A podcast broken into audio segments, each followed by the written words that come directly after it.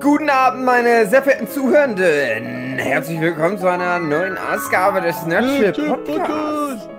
Mit dabei André Diaz. Ja. Jochen Stürzer. Ja. Mhm. Leggy. Marlina. Mhm. Philipp. Mhm. Und meine Wenigkeit Peter Maffei. Und André. Ich weiß, ich weiß immer noch nicht so genau, was das Thema der Folge ist. Teil 2 zu letzter Woche. Ja.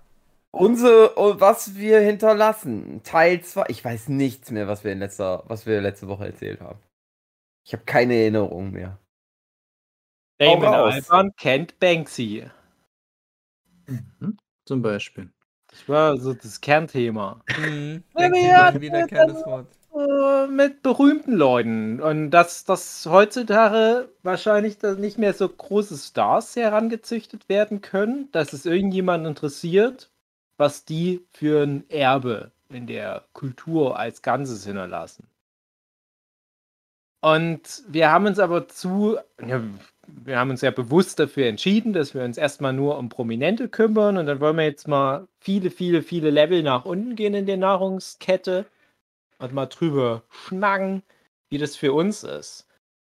Wie planen wir unser weiteres Leben in Bezug auf das, was wir hinterlassen? Also, wie wollen wir Fußspuren hinterlassen in der Welt? Oder interessiert uns das überhaupt? Oder sagen wir einfach nur, nö, äh, einfach nur jeden Tag schön mein Ding durchziehen, aber mir doch egal, mhm. was mal die nach mir von mir denken. Ich will nur eine gute Zeit haben und mich nicht drum kümmern, was, was ich hinterlasse. Das ist das Ding, das ist das Thema, André. Ach, schön. Das Podcast-Thema. Gedankengang. André. Ja. Ich, nee, der Philipp, der was Philipp ist jetzt ich. Gut. Ich bin André, wenn ihr das wollt. Ich, das war ein Gedankengang, der mir immer völlig abging, fremd war, schon immer dass es da Leute zu geben scheint, denen das einfach völlig egal ist, ob die da irgendwas hinterlassen, beziehungsweise ob da mal Kinder nachkommen oder irgendwas, die sich da einfach gar keine Platte machen, die dann irgendwann mal weg sind und das war's. Du hast mich gerade perfekt beschrieben. Wirklich? Dann ja. ist perfekt. Da haben wir ja jemanden da, der das erklären kann, wo da der Reiz liegt, beziehungsweise ob du denn nicht das Gefühl hast, dass dir das irgendwann mal auf die Füße fällt, wenn du alt bist.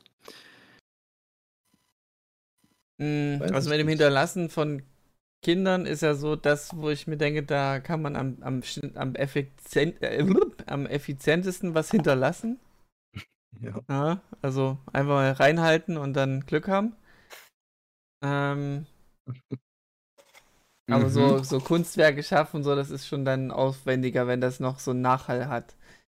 Ähm, tja, also, also ich sehe da keinen Reiz drin, weil ich mehr so den Gedanken habe, einfach so das Leben zu genießen, ohne jetzt diesen Aspekt zu haben, ich muss jetzt was hinterlassen ums Verrecken. Und dass ich auch zufrieden bin mit der Situation. Also, dass ich nicht auch ja. mehr verlange mit allem. Das macht mich dann auch ruhiger, sage ich mal. Wenn ich mhm. zufrieden bin, schon von vornherein so mit dem Umgang, mit dem ich jetzt hier habe, dann habe ich auch weniger Frust ja, oder jetzt. Leid oder äh, Stress auch. Es ist ja auch mit Stress verbunden, wenn man hohe Ziele sich setzt fürs Leben. Hm, Und ich lebe ja. einfach so vor mich hin, so ein bisschen nihilistisch. ähm, aber ich, ich finde es schön. Also. Du hattest das Stichwort schon genannt, es ist Verrecken. Weil ich finde es nämlich spätestens, wenn das mal irgendwie vor der Tür steht und man blickt so zurück. Ich meine, das können wir jetzt nicht wissen, wie man dann da tickt, aber ich könnte mir schon vorstellen, dass es dann schon schwer ist, desto älter man wird, so einen Lebensstil zu führen. Also natürlich muss man das ja eben lassen, ne? das ist natürlich klar. Aber ich habe dann so das Gefühl, ja, ich weiß nicht, ob das dann nicht irgendwo dann mal zu einer Situation führt, wo man das vielleicht bereut. Also ich habe fünf, naja, Beispiele in der Familie oder in einer, im Freundeskreis, Leute, die man kennt, die das dann schon irgendwie bereuen jetzt im Alter. Und ja, ich meine, du hast es jetzt noch, dass das funktioniert, aber ich weiß halt nicht, ob das immer so sein wird. Vielleicht kommt dann mal unverhofft irgendwas, ich weiß es nicht, aber finde es ja schon interessant, dass man da mal drüber reden kann, wie man da so wieder die Ansichten grundsätzlich sind, mhm. weil mir das halt so fremd ist. Aber ich habe mich ja in die Richtung entwickelt. Also das war einfach so eine Einstellung. Jetzt ist mhm. natürlich die Sache, wie soll ich mich da anders hin entwickeln, dass ich dann jetzt ja. umdenke. Also nee, wie findest du, finde ich, dazu zu äh, denken, dass das mich dann irgendwann frustriert? Oder dass ich es bereue? Weil die biologische Uhr immer mehr tickt. Weil irgendwann wirst du halt auch nicht mehr so geil abstylen können. Das ist halt ja, du wirst doch nicht immer die Leute um dich haben, die du jetzt um dich hast. Das ja, ist das auch ist klar. Fakt. Ja. Und dann finde ich es halt schön, wenn da was nachkommt. Aber ich meine, da muss man auch der Typ dafür ich sein, der da irgendwie Wert drauf legt. Ja, danke, Huki. André, du hinterlässt ja auch was. Du mhm. hast ja dein eigenes Lebensziel jetzt schon nicht geschafft. Genau, das hinterlasse ich, genau. Weil du wirst ja, du hinterlässt ja diesen Podcast. Genau. Und viele Millionen Zuhörende haben deine Stimme in ihren Herzen. Genau. Also selbst wenn du jetzt morgen stirbst, also ich werde mich noch lange an dich erinnern. André. Schön. Drei, vier Jahre. Das ist aber tatsächlich wieder Dave. Aber das ist ja tatsächlich was, was Potenzial, Potenzial hat zu bleiben. Das finde ich ja, zählt da auch vollkommen dazu, dass man da irgendwie sowas gefunden hat. Auch wenn das viele machen, ist irrelevant, aber dass man schon nicht ohne Nachhall geht, selbst wenn man jetzt keine Nachkommen hat oder irgendwas. Also finde ich, das ist schon sehr legitim, da so einen Podcast als Beispiel zu nennen, dass das was Handfestes ist, was man hinterlässt, denkt okay, man also, zumindest. Ja, da wäre meine also. Frage, wie wichtig ist für dich der Nachhall und warum? Weil ich wüsste nicht, was mein Urgroßvater irgendwie hinterlassen hat. Weil ich den auch nicht wirklich kenne. Und ja, dem hat es wahrscheinlich auch nicht groß gejuckt. Ja, dich, weißt du ja Andrea. Nicht. Ja. Glaub, das weiß ich ja nicht. Ich, ich glaube, das ist, das ist einfach einprogrammiert. Das ist, äh, das ist, das ist Schrödingers Urgroßeltern. Ah, genau. Man weiß es nicht. Aber, aber das ist ja in so ziemlich alle Lebewesen einprogrammiert, dass man sich fortpflanzt. Cookie hat ja auch mal diese schöne Theorie mit dem, warum bauen die Menschen Raketen mal rausgehauen. Das ist halt letzten Endes die Idee des Planeten Erde ist, äh, Erden-DNA ins Weltall rauszuschicken, weil die Erde wird ja auch nicht ewig existieren und deswegen hat die Erde über viele Millionen Jahre, hunderte Millionen Jahre ähm, so lange Evolution gespielt, bis dann ein Mensch rauskam, der in der Lage war, ähm, DNA oder irgendwelche Informationen vom Planeten Erde aus der Umlaufbahn rauszuschießen, dass das vielleicht irgendwann mal woanders landet, so wie Spermien. Ne? Ja, das war mein erster Gedanke, Erde witzigerweise. irgendwo mal rein hofft.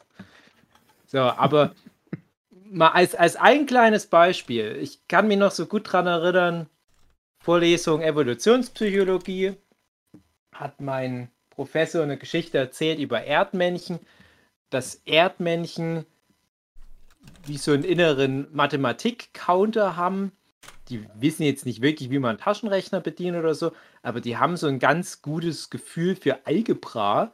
Die können nämlich immer irgendwie instinktiv erkennen, äh, wie ihre, wie, wie soll ich sagen, wie, wie hoch die Chance ist, dass ihre DNA weitergetragen wird. Zum Beispiel, wenn das Erdmännchen in der Situation ist, wo es sich opfern müsste. Und es weiß aber, dass wenn sich das Erdmännchen opfert, kann es dabei einen Bruder und ein Kind und ein Onkel oder so schützen, dass die nicht gefressen werden. Dann wird sich das Erdmännchen opfern, weil das erkennt, ja, aber das ist ja genug von meinem Genpool hier in diesen anderen Erdmännchen, die ich dadurch schütze.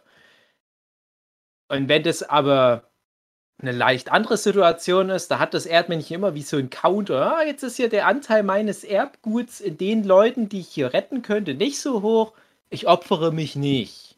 Und das finde ich, das ist so stellvertretend für alle Lebewesen auf dem Planeten Erde, wie wir funktionieren. Wir wollen halt immer irgendwie, dass ein Teil von uns erhalten bleibt.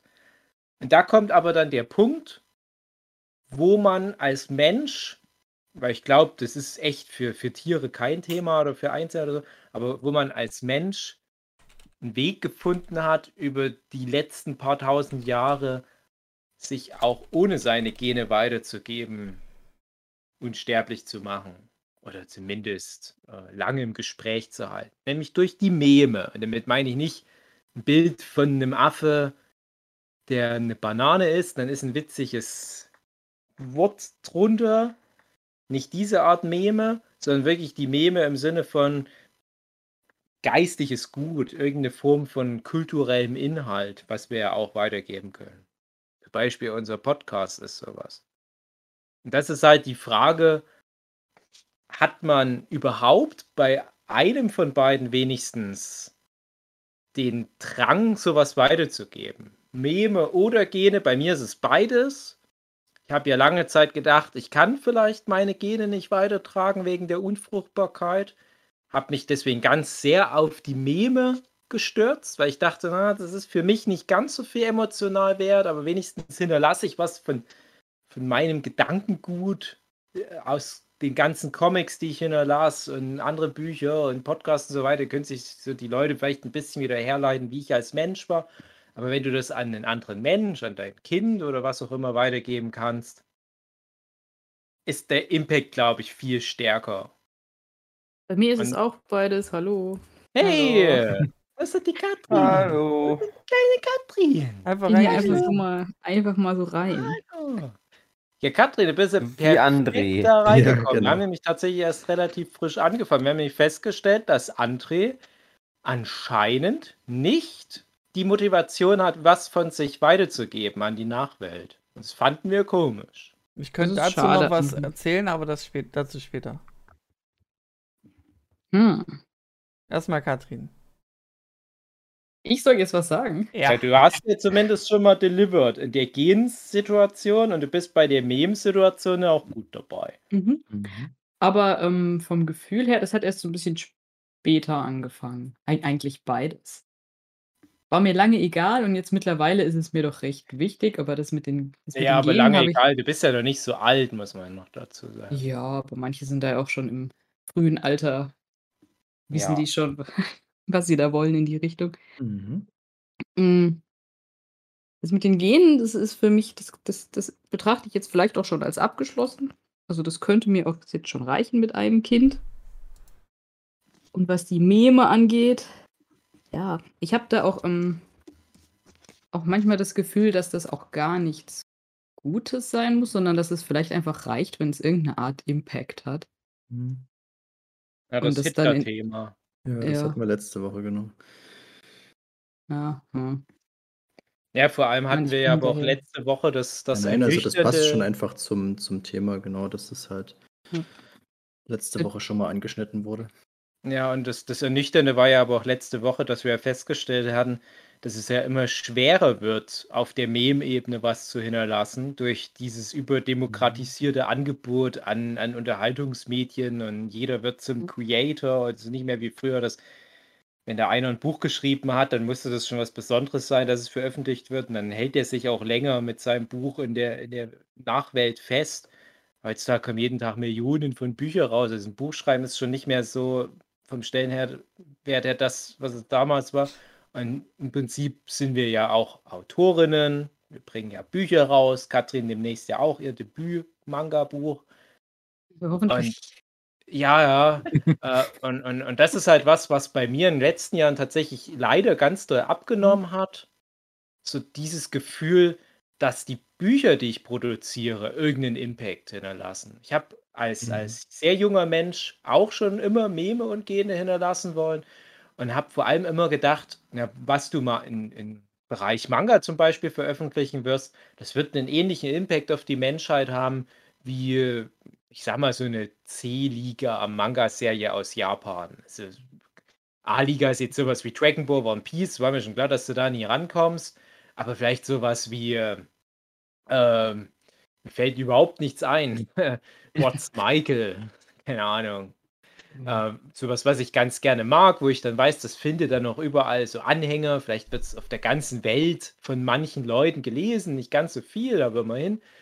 Und ich stelle aber jetzt fest, und bin ja auch nicht mehr der Allerjüngste, wann soll denn das noch passieren? Also ich glaube, das ist das falsche hm. Pferd, auf das man da setzen würde und habe da viel umstrukturiert. Ich finde das, Hm? Mhm. Bei deinen Sachen habe ich auch oft das Gefühl, dass du du lässt es dann, wenn du es fertig hast, ähm, dann lässt du es halt so fallen und du musst es den Leuten mehr unter die Nase halten und du hast so viel, wovon man gar nicht weiß, dass das überhaupt existiert. Was dann eigentlich wieder wieder schade ist. Ja, und vielleicht, Aber ähm aber das das ist dann aber auch die Frage, in in welcher Größenordnung könnte man aus eigener Kraft das überhaupt schaffen? Und das ist ja wieder genau das, was ich vorhin meinte. Die Welt ist viel zu schnelllebig und wenn hm. überall wirst du zugeschissen, gerade jetzt auch im Bereich Comics durch solche Sachen wie Webtoon, wo wo du nicht mal mehr den langen Umweg gehen musst, da einen Verlag zu finden. Das musst du ja eh schon auch jetzt länger nicht mehr, weil jetzt auch jeder zum Self-Publisher ganz schnell werden kann. Aber selbst das muss man ja nicht mehr, weil man kann es auch einfach direkt ins Internet stellen. Du kannst einen Comic fertigstellen und eine halbe Stunde später ist der im Internet drin. Das ist so eine komische Vorstellung. Das klingt erstmal schön, aber mich entgeistert das auch ganz sehr. Ja, was was ich meine, ist, dass es für dich war vielleicht gefühlt weniger Wert hat, als es eigentlich hätte, weil du es schon so gewohnt bist, dass du so viel raushaust. So, und für andere sehen das vielleicht anders dann. Ja, ja, das auf alle Fälle. Also, das ist das ist aber eh das ganz große Thema, auf dem wir uns hier bewegen werden. Ähm, wie sich aber auch so dieser persönliche Antrieb verändert. Und ich habe das ja schon an anderen Stellen häufiger gesagt als ich 14, 15 war und angefangen habe, nicht mal unbedingt als Comiczeichner, aber ich sage mal generell als, als Comic-Schaffender im weiteren Sinne, irgendwie was zu zeichnen, da habe ich halt immer so diesen großen Traum gehabt, dass mal irgendwo was von mir abgedruckt wird. Mhm. Und dann passiert das mal und dann ist das der schönste Moment in deinem Leben. Und dann ist das aber so dieses Dopaminausschüttungsding. Du brauchst immer mehr für immer weniger Dopaminausschüttung. Und jetzt der aktuellste Punkt da in meiner Karriere war ja ganz kurz das meistverkaufte Buch in Deutschland mit diesem German Let's Play im Wirbel der Welten. Und da war ich das erste Mal seit langem mal wieder so länger als fünf Minuten stolz auf was. Aber das hat auch ganz, ganz kurz nur gehalten.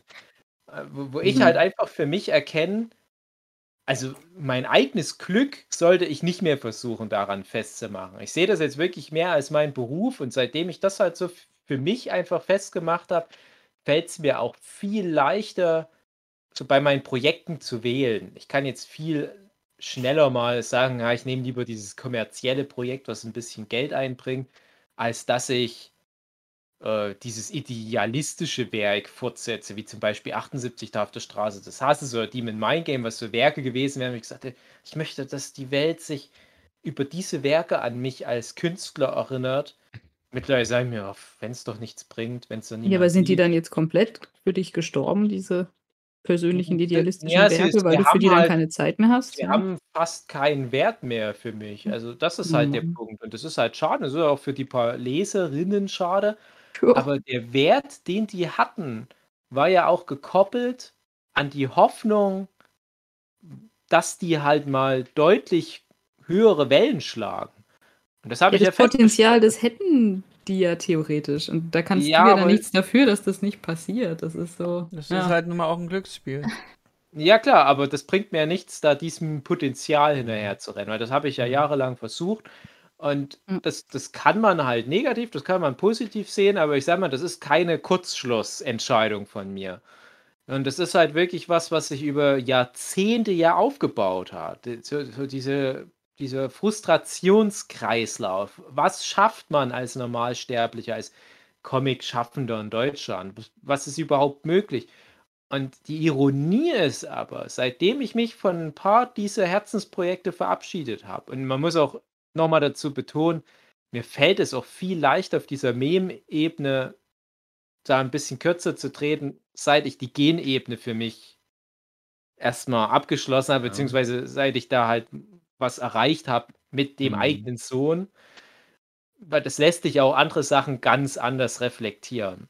Ja. Und, und, ich mhm. habe es auch schon mal an einer anderen Stelle erzählt, kann sein, es war dieser nicht gesendete Baby-Podcast. In dem Moment, wo das Baby da war, habe ich gemerkt, dass für mich so meine Zeichnerkarriere ganz, ganz viel an Wert verloren hat. Das war so, so wie Sommerschussverkauf auf einmal. Jeder darf jetzt kommen. Kann hab, aber trotzdem noch mal wiederkommen. Also. Ja, kann sein. Aber, aber worauf ich halt hin wollte, was bei mir halt der ironische Umkehrschluss ist, seitdem ich da so rangehe, und das ist wirklich fast genau mit der Geburt von meinem Sohn, das ist ja erst acht Monate her, ziemlich genau. Kommt die Kohle rein. Äh, auf einmal kommt die Kohle rein, aber ironischerweise kommt aber auch mit der Kohle ein geiles Projekt nach dem anderen. Hm. Und das habe ich mir halt jahrelang verbaut durch dieses Idealistische. Da kam halt keine Kohle rein oder halt zu wenig. Und die Projekte, wie zum Beispiel 78 da auf der Straße saß oder Demon Mine Game, die haben vielleicht halt mal irgendwo einen schönen Preis gewonnen oder so. Du hast halt so eine treue kleine Fangemeinde. Aber ganz ehrlich, wenn du das nicht bedienst, hält sich das auch nicht. Mhm. Und mein Ziel war es aber, was zu hinterlassen, was sich auch hält, ohne dass ich halt da ständig mit dem Schlüsselbund rassel. Und es ist ja noch nicht aus der Welt, es kann ja noch kommen. Aber ich habe da halt einfach die Hoffnung ganz weitgehend verloren. Ich werde es natürlich weiterhin probieren. Und ich glaube, um halt da wieder diesen Bogen zu dir zu schießen, Katrin, für dich wird das eine ganz andere, viel unzynischere Erfahrung sein, wenn dann in roundabout einem Monat, ein bisschen mehr als einem Monat, dann dein Debütbuch rauskommt.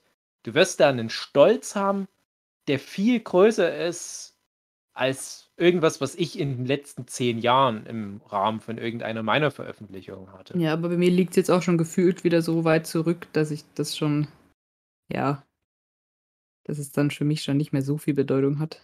Das ist so, jetzt so alt schon so wieder in meinem Kopf. Ja, und dann ist halt aber auch wieder da die Frage, und das haben wir ja auch schon teilweise auch außerhalb von dem Podcast mal versucht zu besprechen, was auch deine Hoffnung ist, was du mit dem Titel erreichen willst. Und und wir haben das schon so oft an anderen Stellen gesprochen. Ich will nicht, nicht immer zu negativ klingen, was diese ganze Comic-Schaffende in Deutschland-Sache anbelangt. Aber das ist auch ein ganz krasser Effekt, wenn du feststellst, du hast sowas auf dem Markt und es spielt aber keine Rolle. Und mhm. Hugi hat das durch, Philipp hat das durch, Jochen hat es indirekt oft genug mit Schon Gugu und so weiter. Und, ich habe es indirekt durch den Beruf mitgekriegt. Das war ich war bei einem Verlag, da hm. hat es so viele Leute, die halt Bücher dort veröffentlicht haben und keinen Erfolg haben. Und die Quintessenz war immer, du musst dich selbst vermarkten. Und da gibst du dir auch schon sehr viel Mühe, Dave. Und ja, aber das ist gar nicht, nicht, ja, aber das ist ja auch nicht das Thema. Also ich stimmt auf alle Fälle, aber ich will gar nicht so sehr jetzt bei diesem Überthema, was hinterlassen wir wieder auf das Thema Selbstvermarktung raus, sondern für mich besteht dann mehr die Frage, ist es nicht für manche Leute vielleicht schon die Erfüllung dieses Traums, was veröffentlicht zu haben, mhm. wo die dann sagen, okay, für mich ist das Spiel durchgespielt. Und ich kenne solche Leute und ich habe auch schon mit Leuten zusammengearbeitet, schon mehrfach. Für die war es wirklich nur das Ziel, was zu veröffentlichen. Also ein Beispiel, was schon sehr lange her ist, deswegen kann ich da auch offen drüber reden. Ich habe mal für eine wissenschaftliche Veröffentlichung ein Cover gemacht. Und der Typ, der das Buch geschrieben hat, der hatte oh, Thema Zeitreisen, glaube ich, also so ein bisschen Zeitspielerei war das. Also es war aber trotzdem ein schwieriges Thema. Also weißt du schon, gerade was Fachliteratur anbelangt, du findest nicht viele Leserinnen mit sowas. Und der hatte aber echt so ganz viel Erspartes reingesteckt, hat mir auch einen Huni für das Cover zugesteckt und so weiter. Und ich dachte mir die ganze Zeit, so wie der auch immer von dem Buch erzählt hat, ja, das werden am Ende vielleicht fünf Leute lesen. Und das ist nicht unter- oder übertrieben. Also bei Fachliteratur, das kann schon sein. So fünf Leute, das ist nicht so unrealistisch. Das ist nicht das neueste Twilight-Buch. Aber für den schien das ausreichend zu sein, weil für, für den war das dann halt auch immer in seinem Portfolio, in seinem Lebenslauf, war das so ein Stichpunkt, dass er dieses Buch mhm. rausgebracht hat. Und dem ja. hat es gereicht. Also für mich ist es jetzt, wenn, wenn, wenn Nexus dann jetzt mal hoffentlich rauskommt, in erster Linie was fertig gemacht, was dann auch wirklich fertig, fertig ist und vorliegt. Dann als zweites ähm, wirklich so der Lerneffekt für mich, weil ich da ganz, ganz viel mit gelernt habe, äh, durchgelernt habe. Mhm. Also das ist bei mir sehr, sehr wichtig. Also ich sehe das wirklich, das hat so ein, so ein Schritt, aber halt ein positiver. Und dann, ja, natürlich fürs Portfolio, also man hat halt was rausgebracht. Aber ich wäre dann jetzt auch nicht enttäuscht, wenn das halt nicht erfolgreich ist, in Anführungsstrichen. Dav davon gehe ich auch gar nicht aus. Ihr habt, habt ihr mich jetzt schon genug desillusioniert. Ja. Das ist dann schon okay, aber Ja. Na, einfach mal was. einfach ein, du bist da reflektiert genug, das so einschätzen absolut, zu können und dich nicht ja, ja. blind links da reinstürzen und dann schon dich selber übelst hart hypst und eigentlich nur. Ich, ja, ich, ich sehe auch da jetzt mittlerweile, was da, was da noch nicht gut ist und so weiter und so fort. Also das ist hm. einfach nur halt ein, ein, Schritt, aber klar freut man sich dann, wenn es, wenn es dann mal wirklich da ist, in, in gedruckter Form. Und Katrin, was wäre dann der nächste Schritt, um halt wieder die Dopaminausschüttung zu bekommen? Weil wenn du jetzt sagst, dass das einmal das Thema Kinder ist vielleicht für dich jetzt schon durch und du hast ja eine Tochter. Ähm, einmal die Frage, wie viel projizierst du dann auf deine Tochter? Und zweitens, du hast ja schon mehrfach jetzt angesprochen, dass bei dir so dieser Comic machen, Illustratorinnen, Job und so weiter, dass Mhm. das jetzt erst wieder so krass bei dir hochgekommen ist, was projizierst du da noch rein? Also hast du da irgendwelche Ziele, wo du sagst, das will ich für diese beiden Ebenen, also Meme und Gene, noch, noch Ja, also ähm, letzteres jetzt, ich, ich würde halt gerne, ich würde gerne was, was rausbringen, was, was jetzt zum Beispiel Manga angeht, mit dem ich ähm, zufrieden bin, zufriedener bin, wo ich sage, okay, das, das, das ist jetzt wirklich, das ist gut, Mhm. Cool, das kann ich ähm, Leuten empfehlen und sagen, das ist jetzt halt wirklich ein guter Manga. Lest den mal. Ähm, ja, mit den, Illustrationen ist es, ist es ähnlich. Also ich würde halt gerne auf ein Level kommen, wo ich zufrieden bin, wo ich sagen kann, von da aus kann ich dann arbeiten und geilen Scheiß produzieren sozusagen. Deswegen halt, stecke ich auch gerade so viel in die Entwicklung rein, in Anführungsstrichen. Ähm, was das Projizieren auf meine Tochter angeht. Also inwiefern meinst du das jetzt, dass, dass sie dann hm, ja, also Ähnliches macht wie ich, also oder? ich kann es halt nur für mich sagen und ich kann mir aber vorstellen, dass das alle Eltern ein bisschen mit drin haben. Wenn man schon bereit ist, so viel von seinem eigenen Leben herzugeben für halt den mhm. eigenen Nachwuchs, dann will man natürlich auch, dass der Nachwuchs delivert. Und ich kann das immer nicht hören, wenn dann irgendwelche Eltern, andere Eltern zu mir sagen oder Leute, die vielleicht auch schon erwachsene Kinder haben: ja, das Wichtigste ist doch, dass das Kind gesund ist. Ich sehe das überhaupt nicht so. Ich will, dass mein Kind delivert. Das muss irgendwas gut können. Ich, ich weiß, da werden jetzt viele sagen, oh, das kannst du ja nicht bringen. Das Wichtigste ist, dass du dein Kind liebst. Ja, klar, ich kann das Kind aber auch lieben und trotzdem versuchen, das Kind so heranzuzüchten. Ne? Natürlich so, dass es auch für das Kind angenehm ist. Ich weiß, das klingt jetzt ja, Formeln, soweit es geht. Ähm, das, das ist schwierig, das ist ein schwieriges Thema, ja. Ja, ja, ja, ich weiß, ich weiß. Und es ist halt auch ein, ein, ein Aufregerthema. Ich habe das schon ganz oft erlebt, auch bevor ich Kinder hatte, dass du sowas in manchen Kreisen überhaupt nicht ansprechen darf. Das ist ein Red Flag-Thema, wo ich mir halt denke, aber ganz ehrlich, habt ihr das nicht alle, so dieses Bedürfnis, dass euer Kind da irgendwie was reißt? Vielleicht ist es auch bei vielen, dass die dann relativ schnell merken, hm, vielleicht hat man nicht die eigenen Kompetenzen, das Kind an der Hand zu nehmen. Und zu formen, vielleicht funktioniert das Kind auch nicht so, vielleicht hat das Kind dann einfach seinen eigenen Kopf. Ich war ja selber auch nicht in der Hinsicht so formbar, aber ja, das ist ja auch schon ein Punkt für sich, wenn das Kind relativ schnell deutlich macht, hey, ich bin mein eigenes menschliches Wesen, ich finde meinen eigenen Weg, du kannst dich jetzt raushalten, da wird schon irgendwie was bei rumkommen. Hm. Also ich werde nicht so wie der Onkel André enden, sondern hm. ich mache irgendwas krasses. Und wenn es okay, was Böses ist, ich mache was krasses. Klingt ja aber, erstmal so, wie die japanische Kultur das handhabt mit, mit Leistungsdruck. Bisschen, ja, ja, aber äh, ja, nehmen wir mal nicht die japanische Kultur. Die chinesische. Äh, kennt ihr den Film Captain Fantastic? Nein. Hat den gar niemand gesehen? Vielleicht. Das Album von den Fantas. Ja, das war mein erster also, Gedanke. Also guckt euch den ruhig mal an, das ist ein ganz guter Film, aber der bringt es eigentlich auch gut auf den Punkt. Der ist auch ein bisschen überzeichnet, was es anbelangt. Ganz kurz der Inhalt von Captain Fantastic, Viggo Mortensen in der Hauptrolle. Äh, vielleicht auch ganz interessant, man sieht seinen Penis. Ähm, der ja, ist ein, ein der ist äh, ein Aussteiger, der ist aber auch hochgradig intelligent, ähm, hat aber da so ein traumatisches Erlebnis gerade hinter sich und ist mit seinen insgesamt sechs Kindern irgendwo in die Wildnis, in den Wald gezogen. Und du denkst erstmal, oh, die armen Kinder, die verwahrlosen dort, aber dann merkst du, nee, die Kinder sind alle totale Supermenschen.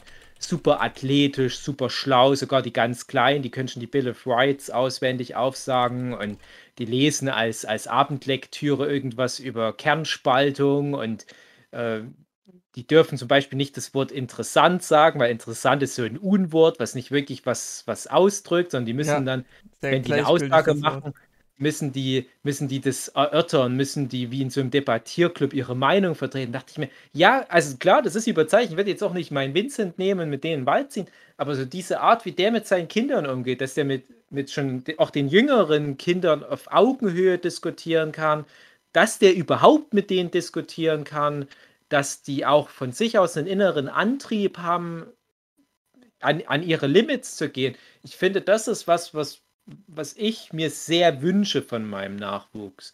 Und ja, das kann ich auch so unterschreiben. ja, genau. Und, und, und wenn es ja. nicht klappt, durch viele, viele äußere Umstände, das ist die eine Sache, aber ich will das wenigstens versuchen und ich merke das auch jetzt schon. Ich bin halt sehr übereifrig, was so manche Entwicklungsschritte anbelangt. Und dieses Feuer will ich auch beibehalten. Und ich habe auch schon ganz viel Lust und ich sehe das ja auch gerade bei, bei Katrin. Wir haben das Thema ja auch schon oft gehabt.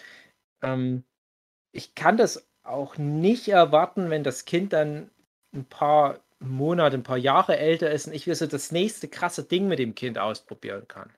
Zum Beispiel für mich ganz wichtig Fußball spielen.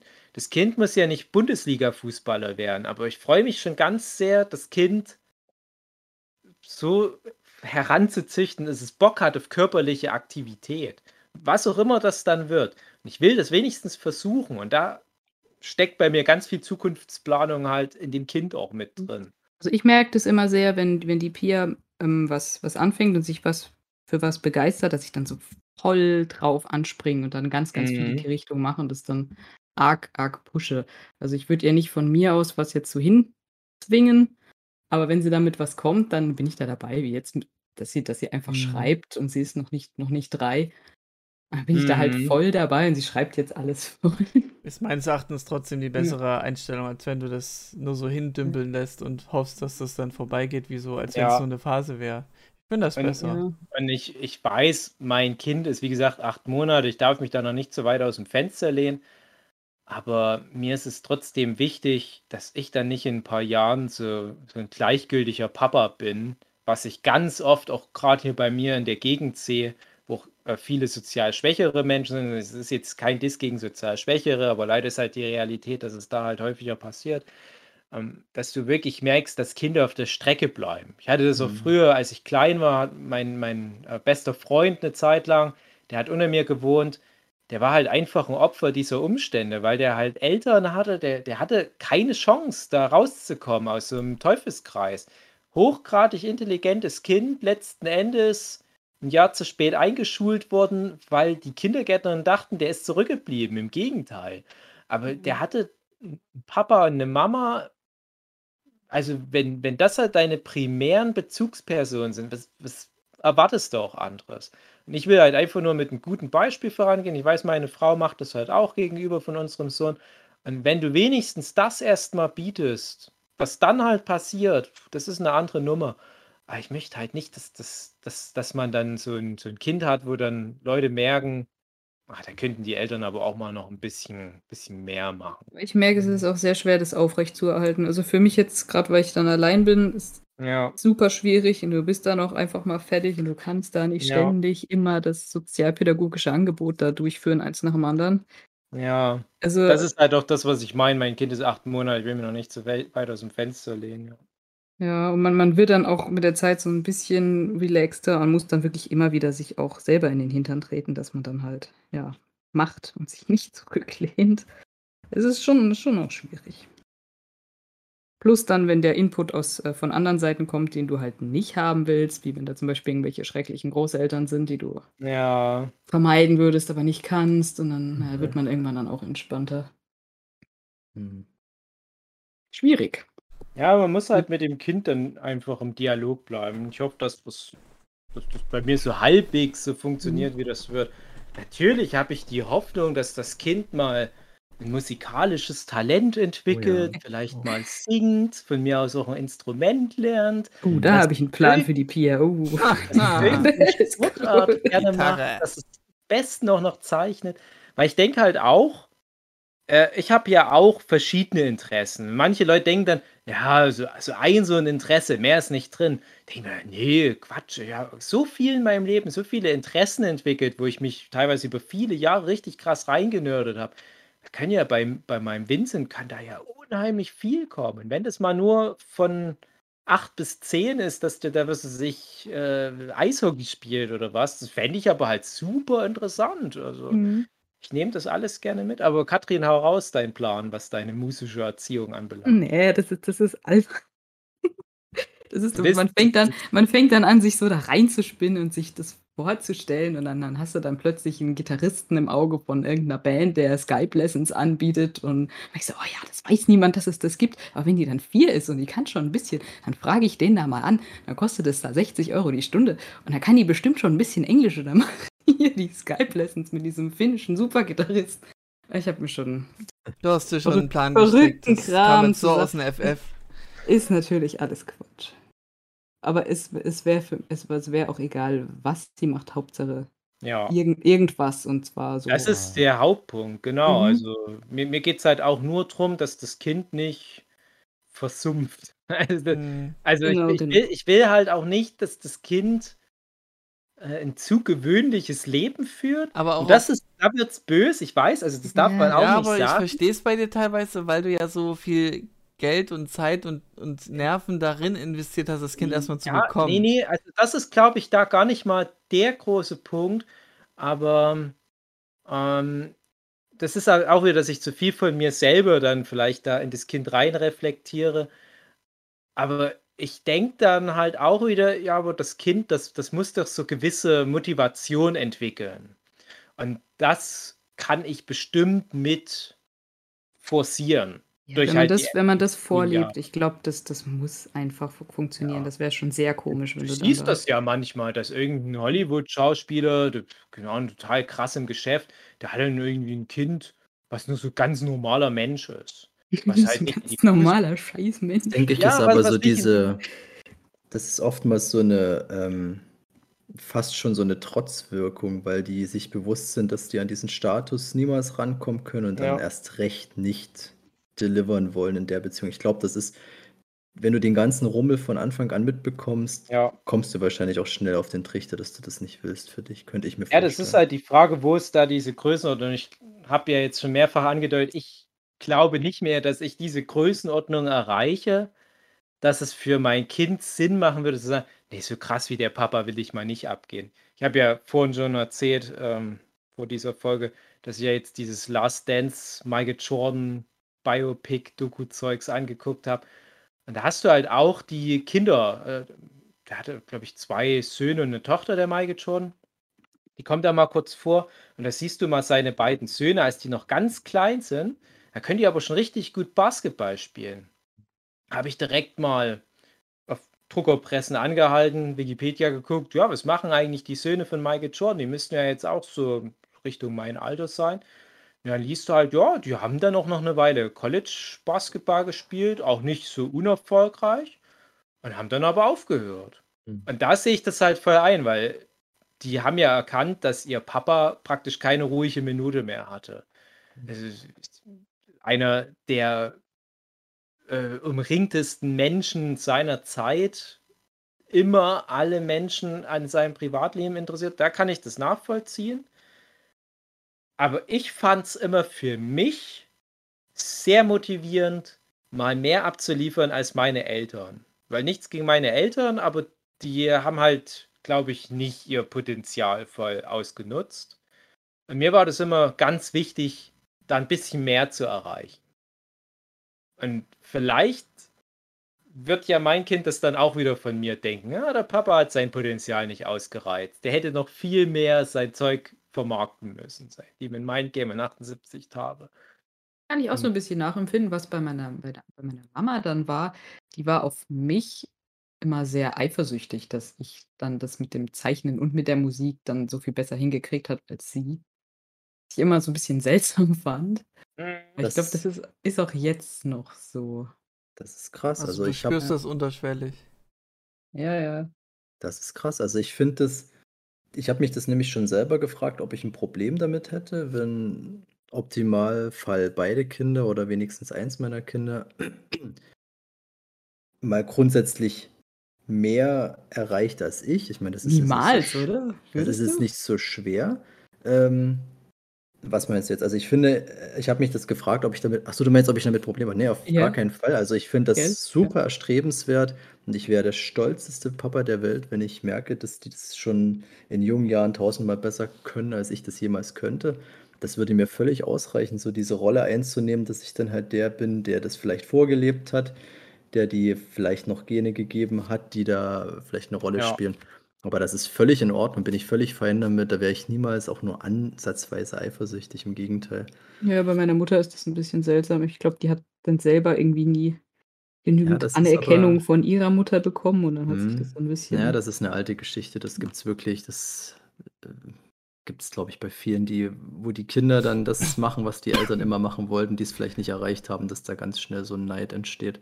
Oder umgekehrt, ich, noch schlimmer ist, dass die Eltern einen dazu drängen, ja. den, den Traum der Eltern zu erleben ja. und zu erreichen. Das ist dann aber die alberne Variante. Ich glaube, bei, bei meinen Eltern ist eher das Traurige, die haben, glaube ich, gar nicht so wirklich fassbare Ziele gehabt. Und das merkt man aber auch. Und ich finde das ganz schade, weil das ist ja wirklich ja auch eine, eine legitime Frage. Ähm, was will man sich rausholen? Wie, wie will man halt in Erinnerung bleiben? Und ich glaube tatsächlich, dass für meine Eltern die beiden Kinder ganz wichtig sind für das, was die hinterlassen. Also mein Papa zum Beispiel, der hatte ja das Potenzial, also der hätte auch die Möglichkeit gehabt, Profifußballer zu werden. Hat sich da aber relativ früh dagegen entschieden. Damals wahrscheinlich auch viel aus finanziellen Gründen, weil man damals in Ungarn vor allem wahrscheinlich noch nicht so gut hätte davon leben können. Wenn du heutzutage Profifußballer bist, da spielst du ein paar Jahre und hast für alle Ewigkeit ausgesorgt. Das war damals nicht der Fall. Für mich gut, sonst hätte es mich nicht gegeben. Aber ich habe das immer bei meinem Papa gefühlt, dass das bei dem so irgendwie stecken blieb. So dieses, ah Mann, ich bin eigentlich viel zu guter Fußballer dafür, dass ich jetzt nur so auf dem Dorf irgendwelche Kinder trainiere. Mein Papa war, war solange der noch gerade auslaufen konnte, ordentlich, ähm, war der halt immer ein, ein überragender Fußballer, der halt wirklich lange Zeit noch das hätte umsetzen können, irgendwie diesen Traum. Und ich glaube, der hat das dann selber irgendwann auch gemerkt. Ach Mann, der hätte noch, hätte noch ein paar Jahre aktiv spielen können und müssen. Und der hat dann, glaube ich, auch ganz viel auf mich projiziert. Und da war es aber auch sowas, dass der da völlig neidlos einfach nur wollte, dass ich ein krasser Fußballer werde. Hat mich halt so gut es ging da trainiert. Ich würde auch behaupten, ich bin nie so gut gewesen als Fußballer wie mein Papa. Vor allem nicht mein Papa zu seinen besten Zeiten. Das ist, war mir auch relativ schnell klar, dass das nicht möglich ist. Und das hat mein Papa, glaube ich, schon stolz gemacht. Aber ne, ich weiß halt nicht, wie mein Papa damit umgeht, dass ich nichts draus gemacht habe. Das war jetzt auch mhm. ganz interessant. Jetzt hat ja neulich äh, Deutschland gegen Ungarn gespielt. Und ich glaube schon, dass mein Papa auch so ein ganz kleines bisschen die Hoffnung hatte, dass ich ja, weil ich ja rein von meiner Abstammung her dazu in der Lage gewesen wäre, dass ich vielleicht mal für sein Heimatland Ungarn in der Nationalmannschaft spiele. Dafür wäre ich niemals gut genug gewesen, will ich gar nicht davon anfangen. Aber ich glaube trotzdem, dass das so eine Idee von meinem Papa mit war. Mhm. Und auf der anderen Seite, diese ganze Zeichnerkarriere, ich glaube, das ist für meinen Papa einfach nicht interessant genug. Also, der kriegt das ja mit, aber das ist ein ganz anderes Level. Beim Fußball der war immer voll dabei, bei meiner Ausbildung und so weiter, richtig reingehängt und, und über Jahrzehnte mich da aufgebaut. Das Thema Zeichnen, das merkt er halt, ja, das kann er halt gut, der macht da schon sein Ding, aber für Wort kenne ich mich nicht so aus. Mhm. Ja, ähm, ich hatte es ja noch angekündigt, dass ich da noch äh, das nochmal erwähnen werde, aber erstmal Katrin reden lassen wollte. Ich, ich spanne jetzt mal, äh, ich, ich, der Kreis schließt sich. Ähm, es geht jetzt um das Thema, dass ich ja im Grunde kein Kind will. Also, dass also ich sozusagen ja nichts hinterlassen will. Oder du siehst es nur Na, nicht Im Moment habe ich nicht das Bedürfnis danach, weil ich auch mitkriege durch durch meine Kollegin, wie viel Zeit das frisst, wenn man zwei Kinder hat und sich um so viel Scheiß kümmern muss. muss ich mir das jetzt nicht geben. Kannst du gar kein Fortnite mehr spielen. Ja, eben, kein Fortnite mehr spielen, genau. Ja. ähm, in erster Linie geht es mir um eine Information, die ich erfahren habe aufgrund eines YouTube-Kanals. Der heißt Kurz gesagt. Den kann ich nur empfehlen. Ist, mhm. glaube ich, auch bei Funk. Mhm. Ja, ist bei ist Funk, auch, genau. glaube ich, der zweit erfolgreichste deutsche YouTube-Kanal. Genau. Und die bringen mehrere wissenschaftliche Videos raus mit lustigen Animationen auch. Und Haupttiere sind auch Vögel, by the way. Ähm, und da ging es um die YouTube-Folge, ich weiß leider nicht den Titel. Ähm, das Thema war, dass der 11 Milliardste Mensch nicht das Licht der Welt erblicken wird. Und die begründen das dann im Verlaufe der Folge damit, dass äh, die Welt, die, die Länder der Welt in vier Kategorien geteilt werden. Und ähm, mit jeder steigenden Kategorie steigt auch der Wohlstand. Und wir sind, glaube ich, Kategorie 3 oder 4. Das heißt, wir haben einen guten Wohlstand erreicht und wenn das passiert, dass dann die Menschen automatisch dazu neigen, weniger Kinder haben zu wollen. Weil ja, die damit auch ja... zufriedener sind und so. Und wenn dann jetzt Afrika und so weiter die ganzen dritte Weltländer nachziehen, wenn die das irgendwann dann geschafft haben, auszubrechen aus dieser niedrigeren Stufe, dass sie dann auch so einen Wohlstand haben und auch nicht mehr so viele Kinder haben, dass dann die Welt irgendwann stagniert an an Wachstum. Und ja. man könnte einen Kompromiss machen, man könnte sagen, okay, ich beteilige mich mit der Sache, ich mache nur ein Kind. Dann habe ich einen, habe ich was hinterlassen und gleichzeitig die Weltbevölkerung nicht, nicht weiter übervölkert, weil wenn jeder von uns jetzt nur ein Kind haben würde, ja, zwei Personen, ein Kind, klar, irgendwann gibt es dann Rück, Rückentwicklung. Und das ist so meines Erachtens so meine Einstellung ungefähr, dass ich einen Wohlstand habe, zu sagen zu können, ich muss jetzt kein Kind haben. Und es gibt genug andere Leute, die eben für mich die Aufgabe übernehmen, die Welt zu bevölkern. Äh, ich bin in einer Bubble, die ist so komisch gekreuzt aus äh, Eltern, also ja, Eltern wie du, Dave, und, und Philipp und, und Zaku, aber auch eben älter äh, Menschen, die die Einstellung haben, wir brauchen keine Kinder. Also so wirklich die Einstellung haben, ich brauche das nicht.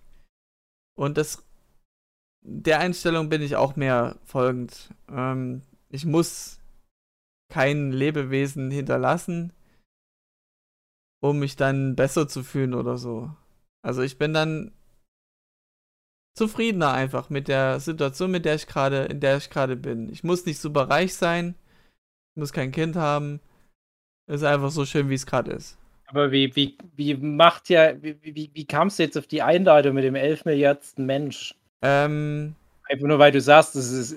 Ja, eh das, Menschen, das heißt, dass die Weltbevölkerung eben irgendwann den Punkt erreicht, wo jedem klar ist, man muss nicht ganz viele Kinder in die Welt setzen.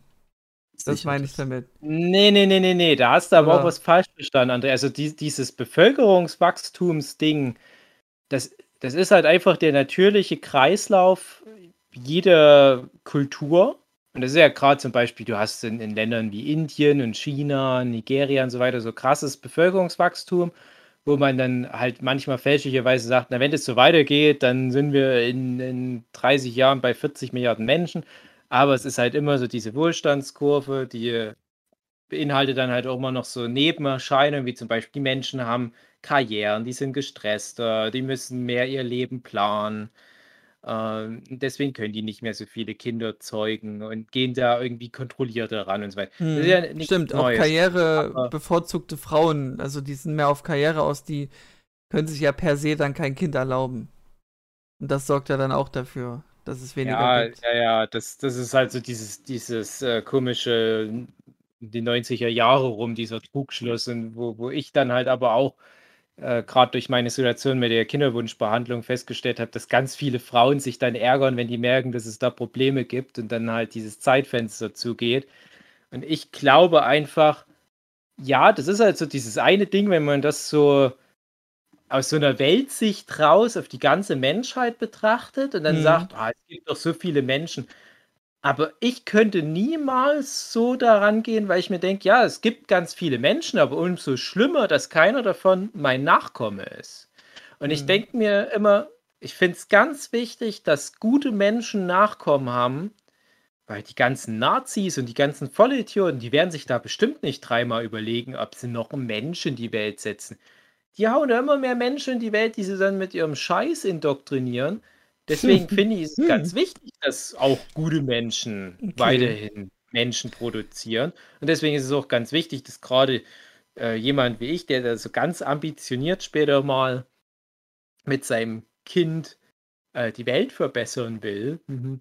äh, ich hätte dann halt auch gern zwei oder drei Kinder. Und dann denke ich mir, ja, ab dem dritten Kind trägt man wieder zur Überbevölkerung bei. Okay, aber so what? Aber das wären dann drei Kinder, mit denen wir uns ganz viel Mühe geben, wo ich auch die Hoffnung habe, dass die die Welt eher unterm Strich ein bisschen besser hinterlassen, als mhm. sie betreten haben. Das ist ja auch was, was ich mir für mich selbst so auf die Fahne schreibe. Ich will halt insgesamt die Welt ein bisschen besser hinterlassen, als ich sie betreten habe. Das ist ja auch irgendwie alles so zusammengefasst in a nutshell.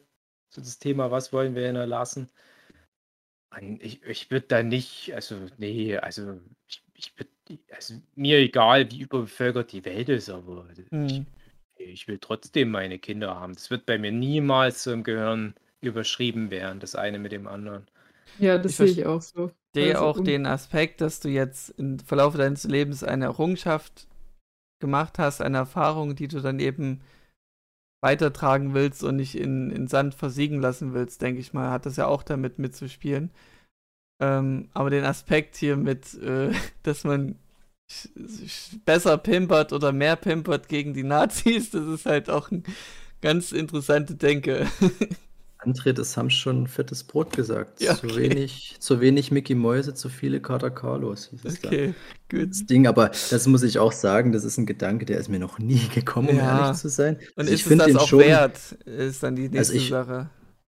Ähm, wenn es darum ja, das kann geht, ja, wenn's nur du, darum kannst geht. es ja grundsätzlich nicht sagen, was aus deinem Kind wird. Das kann ja, ja auch ein Kater Carlo werden. Also ich sag mal, ähm, bei mir war das immer schon Also bei mir war das immer schon klar. Ich habe in der Grundschule gewusst, ich will ein Haus, ich will eine Freundin oder halt Frau, ich will zwei Katzen und einen Hund und Kinder.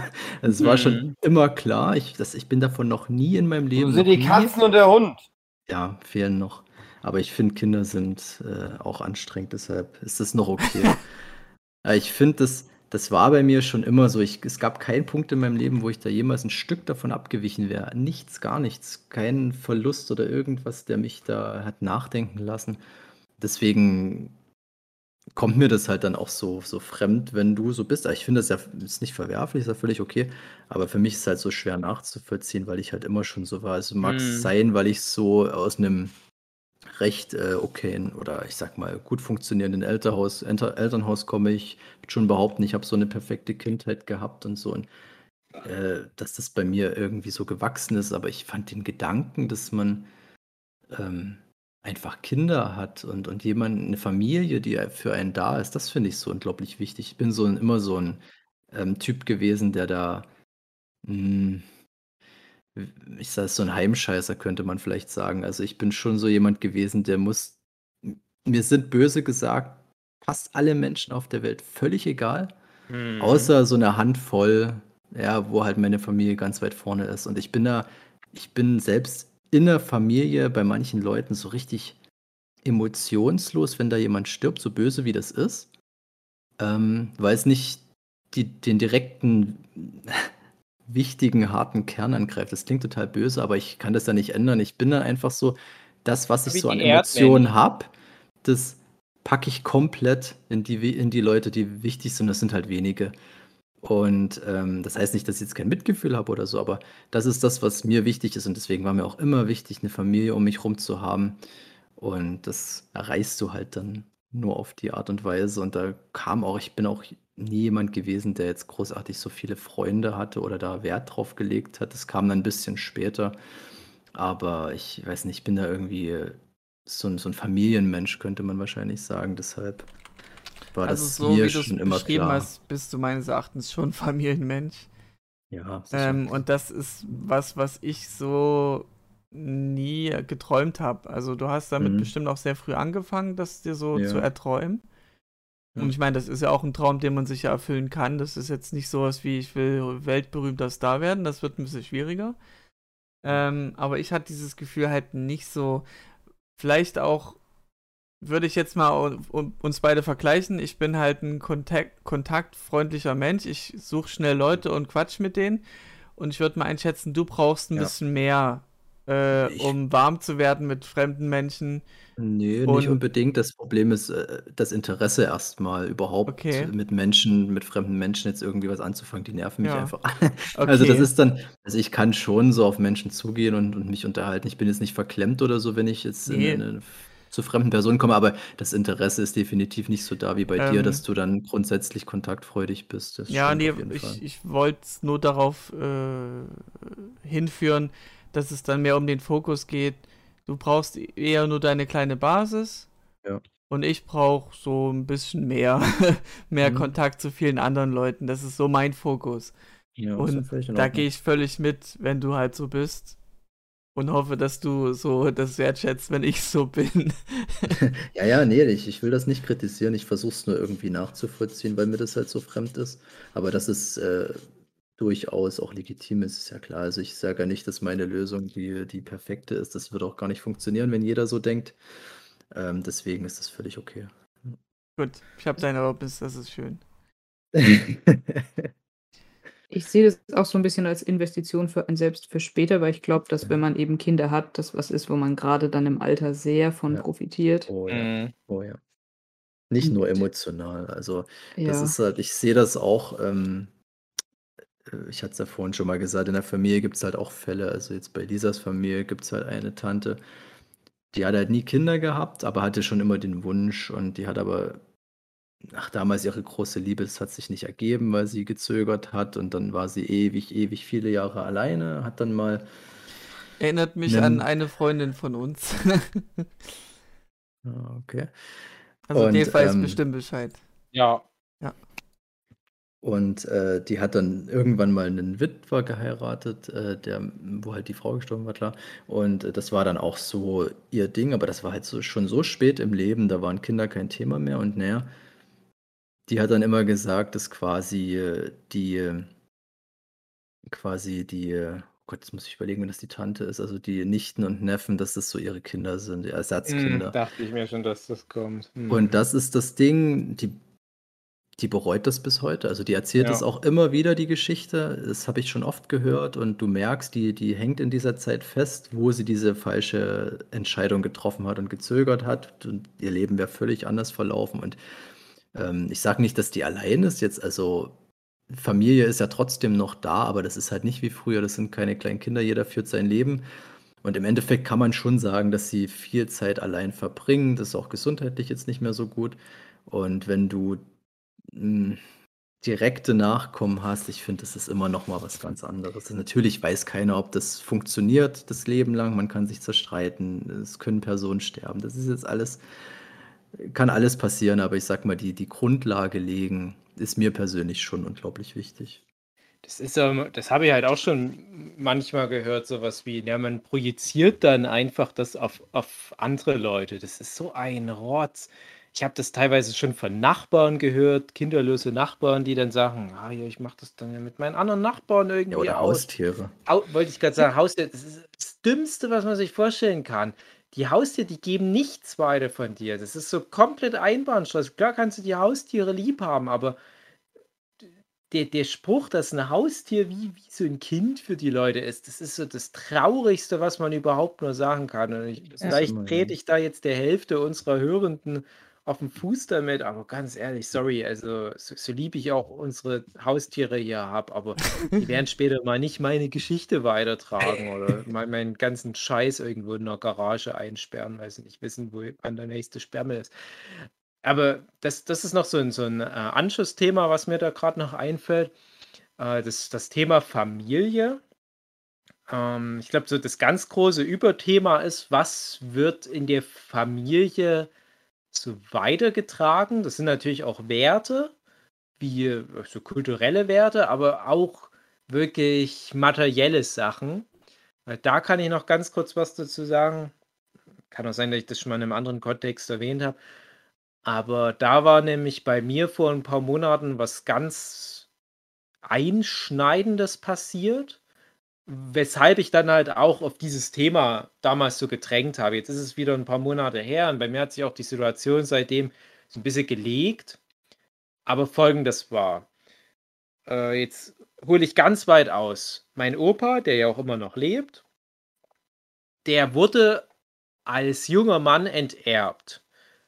Und dadurch kam, also ich glaube, das hing irgendwie damit zusammen, dass der sich für meine Oma als Frau entschieden hat. Da hat dann halt mein Urgroß, Ur, ja, Urgroßvater großväterlicherseits gesagt, nee, unter den Umständen mache ich nicht mehr mit, bist enterbt, weißt Bescheid, das kriegt alles deine Schwester mal. So, und da blieb dann halt bei dem Ulich-Clan, so ist halt der Mädchenname meiner Mutti, ähm, da waren dann halt noch drei Kinder übrig, mein Opa, seine Schwester noch ein Bruder. Und es war halt klar, der kleine Bruder bekommt auch nichts, weil er halt der Jüngste ist. Mein Opa nicht, weil er im Prinzip enterbt ist. Alles bekommt die Schwester. So, mache ich mal kurz einen, einen Cut rüber zu meiner Oma. Meine Oma, die war in heutigen Polen, Schlesien damals noch. Äh, das eins der jüngsten Kinder einer großen Bauernfamilie und die waren dort die größten Bauern in der Region, ein richtig großes Feld, ganz viele Angestellte, Krieg verloren, äh, vertrieben von den Russen und ohne, natürlich ohne irgendeine Entschädigung oder was. Die sind dann wirklich mit einem Bollerwagen los und äh, 1000 Kilometer quer landein, bis die dann halt in meinem Heimatort Griesbach rausgekommen sind nichts übrig geblieben. Die können auch, glaube ich, keine Familienerbstücke oder so mitnehmen. So, so ist der, der Stand, was meine Oma anbelangt, also meine deutsche Oma, von den ungarischen Großeltern brauche ich gar nicht reden, da ist irgendwie gar nichts übrig geblieben. Ähm, so, die, die Oma hier in Deutschland hatte dann dadurch praktisch gar nichts familiäres mehr zu vergeben. Also kein Vermögen, kein Land oder so weiter. Aber das von meinem Opa, von der Familie. Das war allgegenwärtig, weil ein Großteil von dem Dorf, in dem ich aufgewachsen bin, also ein großer, ein großer Teil der Wälder und der Felder und so weiter gehörte da zu diesem Ulich-Clan. Aber das hatte ja alles meine Urgroßtante bekommen oder Großtante, äh, eins von beiden. Halt die Schwester von meinem Opa. Die ist auch sehr alt geworden, ist aber dieses Jahr dann doch mal gestorben. Und als ich so aufgewachsen bin, hat die Familie von dieser Großtante immer wieder was veräußert. Teilweise, wenn da mal irgendwie renoviert werden musste im Haus, da haben die halt einen Wald verkauft und konnten dann davon die Kosten decken. Oder die mussten halt mal ein neues Sofa kaufen, da haben die halt hier irgendwie ein Grundstück verkauft, ein Stück Feld, wo dann jemand ein Haus drauf gebaut hat. Und immer mehr von diesem Familiengut ist weg gewesen. Und jetzt hat halt der Nachkommenteil von meinem Opa da eh nichts davon gehabt, weil das ja, wir, wir kamen ja nicht ran, aber wir sind ja mit diesem anderen Teil der Familie nicht verstritten und es war irgendwie so im, im Kopf drin, ja, das ist jetzt nicht so mein Teil der Familie, dem das gehört, aber das ist der immer noch Ulich-Besitz. Das gehört zu der großen Ulich-Familie. Und irgendwie hat mich das mit so einem komischen Stolz erfüllt, wenn du irgendwo in einem Wald unterwegs warst und wusstest, das ist Ulichwald. Das, das ist der Wald meiner Vorfahren und es ist immer noch im weiteren Familienbesitz. Und jetzt, wo meine Großtante gestorben war mit 91 Jahren, hat ihre Tochter den ganzen restlichen Grund und so weiter, das Haus und alles, alles veräußert. Teilweise auch für gar nicht mal so viel Geld, glaube ich. Das ist alles jetzt weg. Und mein Opa muss das halt noch miterleben. Ja? Also das ist für meinen Opa so eine ganz blöde Situation, äh, wo der halt jetzt weiß, spätestens jetzt ist so dieses Erbe seiner Dynastie, was, was so den Grundbesitz anbelangt, das ist weg. Das, das gehört jetzt zig verschiedenen Leuten. Hier hat sich jemand ein Stück von der Wiese geschnappt und was draufgebaut. Dieser Wald, das wird jetzt abgeholzt und so weiter. Und nur noch der Garten, den mein Opa auch immer noch bewirtschaftet, der ist noch da. Und wenn mal mein Opa irgendwann mal von uns scheiden wird in 20, 40 Jahren, dann ist das sofort auch weg, der Garten, weil der auch praktisch schon verkauft ist. Und das ist für mich war das so ein ganz komischer Moment da vor ein paar Monaten, als, als ich das gehört habe, weil ich dachte, ich hätte eh niemals was mit diesem Grundstück anfangen können, aber einfach so im Kopf, dass es das nicht mehr gibt. Es gibt kein Ulich-Grund mehr. Das ist, das, warum sollte man das jetzt noch so nennen? Warum sollen die neuen Besitzer da, dazu noch die Ulich-Wiese sagen oder so? Oder der Ulich-Wald? Und da dachte ich, okay, also egal aus welchem Teil meiner Familie, es ist nichts mehr übrig. In Ungarn ist alles weg. Das von meiner Oma, gut, nicht selbst verschuldet ist weg. Das bei meinem Opa, na, dass dich da der Vater wenn irgendwelchen Rotz enterbt, kann auch nichts dafür. Aber es ist halt nichts da. Und das hat mich aber auch ganz sehr motiviert, was Neues aufzubauen. Also dies, diesen Kreislauf zu durchbrechen und, und auch wieder da mehr zu hinterlassen, deutlich mehr, zum Beispiel für meinen Sohn, als vor mir da war. Ich habe es auch schon oft genug gesagt, komme halt aus sehr ärmlichen Verhältnissen, was meine Eltern anbelangt. Das ist für mich eine ganz große Motivation, wieder da was Neues aufzubauen. Das ist halt die Krux mit materiellen Sachen, aber bist du dann auch mit dem Hinterlassen dann schon dabei, auch materielle Dinge zu hinterlassen? Ich meine, dein, dein Sohn ist ja jetzt eine Sache, aber geht es dir dann auch bei diesem Plan dann darum, irgendwas anzuhäufen, was du dann weitergeben kannst? Oder was ist da der Grundgedanke? Hm, ja, nee, mir, mir geht es jetzt bei der Sache schon wirklich darum, sowas wie ein Haus ja. zu hinterlassen. Ja, also ich glaube, bei euch allen ist ja der Fall da. Ich weiß nicht, ich weiß nicht, wie genau bei euch allen die familiären Umstände sind, aber ich weiß zum Beispiel beim Huki, ich weiß beim Jochen und so weiter. Und ich weiß auch bei, bei dir, Philipp, das Haus, was ihr habt, das ist ja auch irgendwie so familiär mir durchgereicht worden. Nix, bei mir ist laut. Genau. Und ich finde, bei mir war das halt immer so. Ich bin immer davon ausgegangen, niemals wird meine Familie ein Haus besitzen. Wir sind arm, wir wohnen immer in einer Wohnung, immer unter relativ kläglichen Verhältnissen, alles passiert. Es war immer eine große Motivation, aus eigener Kraft das zu erreichen. Und ich habe es dir schon mal erzählt, ich habe es schon mal erreicht. Ich hatte das Geld im Prinzip angehäuft. Und dann bist du unfruchtbar und musst das ganze Geld in Kinderwunschbehandlung reinstecken. Wie unfair ist denn das bitte schön? Ich bin halt jetzt einfach dabei, das Geld erneut anzuhäufen. Ne? Mhm. Kann ja nichts dafür. Das ist halt so, wie es ist. Ich, ich weine dem Geld auch nicht nach. Es ist ja ein Kind da. größer Haus. Ja, ja, und, und äh, egal was das für ein Haus ist, vielleicht reicht es am Ende auch gar nicht für ein Haus, wenn halt die Immobilienpreise immer mehr steigen oder Mhm. Grundstückspreise, werde ich immer so diesen magischen nächsten Schritt hinterherrennen, weil das Geld, was ich vor ein paar Jahren da mal hatte, das hätte damals gereicht vielleicht, aber jetzt reicht es vorne und hinten nicht mehr. Jetzt muss ich halt noch mehr Geld anhäufen. Wenn ich dann das Geld wieder habe, dann ist es wieder alles so viel teurer geworden, dass es wieder nicht mehr. Das ist die andere Geschichte. Aber es ist für mich eine ganz wichtige Motivation. Das ist für mich fast so das Endgame. Wenn ich das schaffe, mir ein Haus zu kaufen, was auch jetzt nicht das beschissenste Haus der Welt ist, mit einer ganz beschissenen Lage, dann habe ich diesen Teil durchgespielt. Mehr erwarte ich auch nicht. Und was so das andere anbelangt, Philipp, was du angesprochen hast, sowas passiert noch nebenbei, irgendwie materielles oder äh, was ich halt auch schon geschaffen habe, ist so ein gewisser künstlerischer Fundus, dass zum Beispiel immer irgendwelche Sachen von mir durch irgendwelche Ausstellungen wandern. Ich weiß zum Beispiel manchmal gar nicht, bei welchen Ausstellungen ich gerade irgendwas mit am Laufen habe. Aber das ist halt auch der Punkt, weil es mich nicht interessiert. Das mhm. passiert so nebenbei, aber das hat für mich nicht so einen Wert wie fucking Haus, wo dann mal die ganze Familie drin leben kann. Und wenn ich dann irgendwann mal mich mit 45 Jahren totgesoffen habe, kann dann mal der Vincent das Haus nehmen, kann es von mir aus verkaufen, aber ich habe es wenigstens geschafft. Das ist mhm. für mich ein wichtiges Ziel. Es gibt ja noch eine Option, die, die man vielleicht mal besprechen müsste, jetzt gerade in unserer Situation als Zeichner und Autoren. Man kann ja noch einen Charakter erschaffen, der so populär ist, dass er für Mhm. viele Menschen praktisch lebt und sich Leute in den verknallen und all das. Das ist ja auch noch mal, ja, 'ne ganz schöne Hausnummer. Also, wie wie empfindet Mhm. wie würdet ihr denn das empfinden, wenn ihr wirklich so eine so 'ne Figur erfinden würdet oder hättet in 'ner Geschichte in einem Werk, die dann so Sowas ist grundsätzlich erstrebenswert, weil das ist ja auch was, was nebenbei läuft. Also, du kannst ja das mit dem Privaten dann trotzdem noch haben. Das ist ja eine Sache, die läuft auf einer völlig anderen Ebene und das ist Ja, ja ja, klar. das ist ja so oder so, finde ich das schon sehr erstrebenswert. Das ist eigentlich, ich glaube, das, was wir alle irgendwie mal versucht haben zu einem gewissen Ja. Punkt, mal irgendwas zu schaffen, was, ähm was man sel wovon man selber leben kann, was aber auch anderen viel Freude bereitet. So abgedroschen, wie das klingt, aber ich fand, das war immer eine große Motivation, dass ich weil ich schaue, so wie ich Medien nutze und wie viel mir das gibt, was andere erschaffen.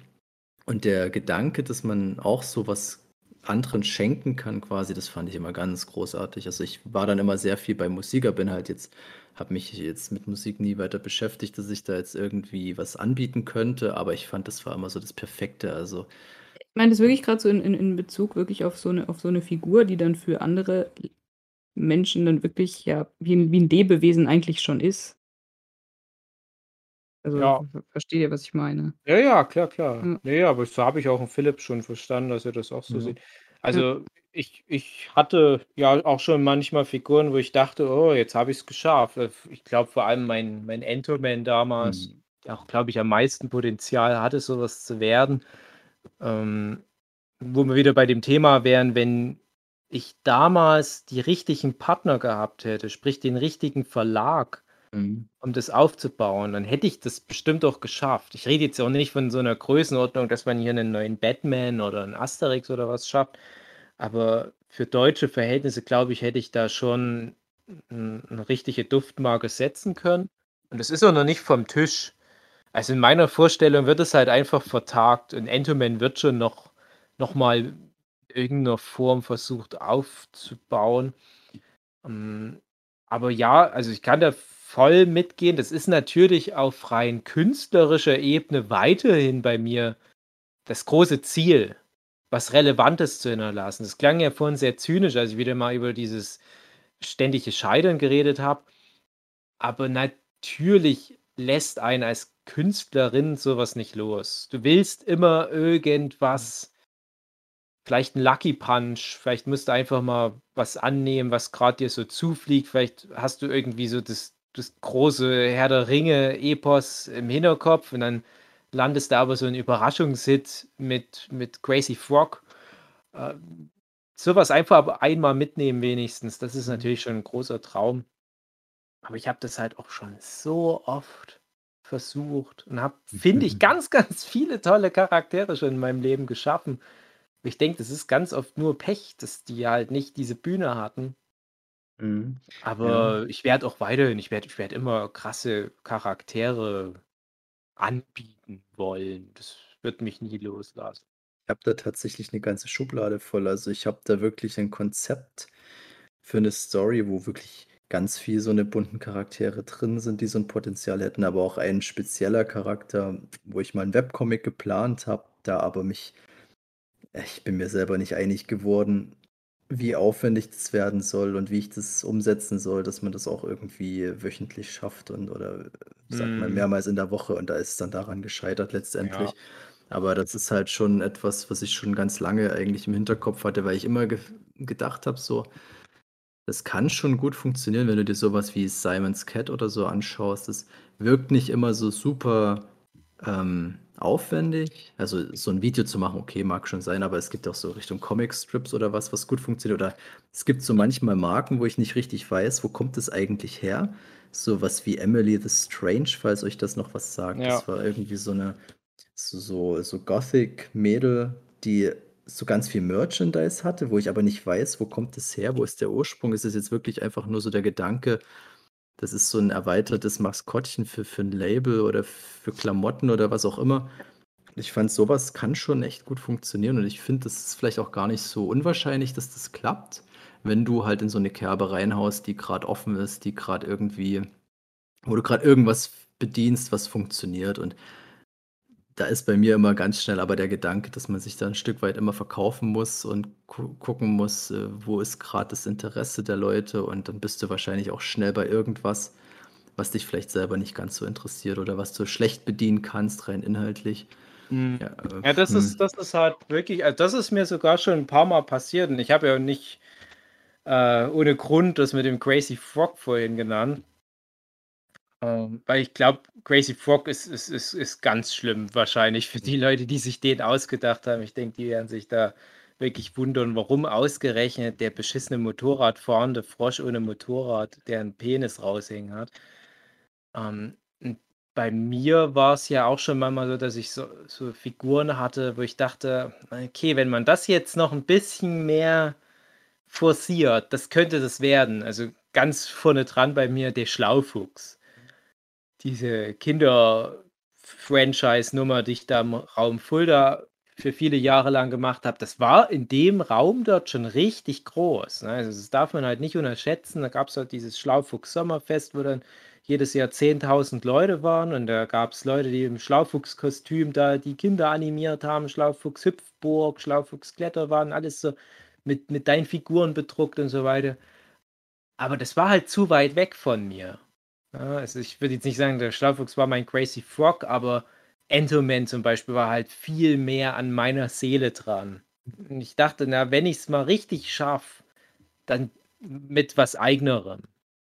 Ja. Und ich hatte halt immer mal solche, solche Momente, wo ich dachte, jetzt bist du hier ganz nah an sowas dran, aber eigentlich will ich nicht, dass es so funktioniert. Also es ist wahrscheinlich auch wie wenn ein Musiker ähm, irgendwie mal für ein Lied die Stilrichtung ändert und merkt, ah, fuck, das funktioniert viel ja, zu gut. Ja, genau. Was mache ich denn jetzt damit? Das ist auch das Ding, gerade bei dem Crazy Frog. Ich glaube, der hat auch wahrscheinlich ganz stark von dieser Handy-Werbung damals, von diesen Klingeltönen profitiert, wenn ich mich nicht irre. Das war doch ungefähr mm, die mhm. Zeit. Genau. Und genau, wenn du dann in so eine Kerbe mit reinschlagen willst. Ich habe das Beispiel mit einer Arbeitskollegin, die hat mal ein Buch geschrieben. Irgend so eine Love Story mit Vampiren. Das ist jetzt kein Twilight, aber ich glaube, das war so in die Richtung irgendwas mit, mit so Gothic Horror, aber alles so eine Love Story oder was. Und da kam tatsächlich mal ein Filmstudio auf die drauf zu und die wollten da einen Horrorfilm draus machen. Und da hat die gesagt, nö, also Horrorfilm will sie daraus nicht sehen, ähm, weil sie da ihre Geschichte halt da nicht so verwurstet sehen wollte, wo mhm. ich gedacht habe, du bist sowas von schön dumm, ist doch kackegal, was die aus deinem bescheuerten Buch machen. Hauptsache, das macht irgendjemand was draus. Aber okay, wenn das ihr Herzensprojekt dann vielleicht ist, hm, dann könnte man es vielleicht dann doch schon verstehen. Aber es wird halt nicht erfolgreicher, als es jetzt ist. Und das finde ich dann auch wieder irgendwo schade. Ja, muss vielleicht man, doch ein Stück weit verkaufen. Muss man halt, muss man auch aufpassen. Mit Entoman gerade hatte ich halt manchmal solche Optionen, wo ich, wo ich auch ähnliche Fragen mir stellen musste. Geht mhm. man den Weg? Da geht es immer ganz viel um, um Rechte, also wie du Rechte abgibst. Ja. Und es kann wirklich so Projekt, was viel Potenzial hat, ein Genick brechen, wenn du dann zu früh sagst, hier, okay, wenn das halt die Optionen sind, dass ihr uneingeschränkte Rechte haben wollt an der Figur, bevor es halt gar niemand nimmt, ah, das kann dich auch echt lähmen. Also ich habe auch schon viel Potenzial an meinen Serien verloren, weil ich mich zum Beispiel fünf Jahre lang an irgendeinen Comicverlag gebunden habe, damit die überhaupt ein Buch davon rausbringen. Und dann merkst du, okay, der Verlag macht das nicht so, dass es funktioniert. Aber ich kann auch selber jetzt nichts mehr damit machen. Also bei Entoman war das halt ganz extrem. Der war schon bei mehreren Verlagen, äh, wo es dann halt nicht so gut lief. Und Entoman lief aber vorher super, als der noch nicht an irgendwelche Verlage gebunden war. Ich hätte das einfach so ganz konsequent als Indie-Ding weiter durchziehen müssen. Wir würden jetzt wahrscheinlich hier von einer ganz anderen Ausgangssituation quatschen, was, was Entoman anbelangt. So ist das halt so eine Figur, die irgendwie ständig in so einem, so einem äh, Limbus rumschwirrt, weil ich die Rechte gerade nicht so richtig nutzen kann. Ja, also mit gewissen Auflagen und so weiter. Manche Sachen sind möglich, manche nicht. Ähm, also insofern kann ich das schon nachvollziehen. Aber irgendwie so in den letzten Jahren, wo auch irgendwie die Zeit immer schneller vergeht, da ist man dann eher wieder überrascht. Ach, die Rechte sind jetzt wieder komplett bei mir. Hm, ah, jetzt habe ich irgendwie gar keine Zeit, mich damit zu beschäftigen. Ja, man kriegt dann nur so schlechtes Gewissen, wenn man so ein Gespräch wie jetzt führt. Denkt man, ach, ich müsste jetzt eigentlich sofort wieder was mit Enderman machen und vielleicht gleich ein Web tun oder was. Mach ah. das doch einfach mal, Dave. Ja, stimmt. Machst du sonst nichts? Frag mich, wie sich das anfühlt. Ich kann mir das überhaupt nicht vorstellen, wenn man eine Figur hat, die sich dann so komplett verselbstständigt und du siehst, dass sie, wie die überall auf, auftaucht und sich verändert und andere Leute die weiterentwickeln und du hast dann, dann gar keine Kontrolle mehr drüber. Stelle ich mir ganz Es kommt auf die Größenordnung an. Also, also ich habe es ja in, in gewissen Rahmen, habe ich es damals kennengelernt mit dem Strubelpeter-Manga, den ich bei Tokyo mhm. Pop rausgebracht habe. Okay. Das ging direkt von Anfang an los, dass da ganz viele Leute das gecosplayert haben. Das hatte auch eine richtig krasse so äh, Shipping-Szene. Das, mhm. ich weiß nicht, Katrin, ob du den Manga kennst. Nee.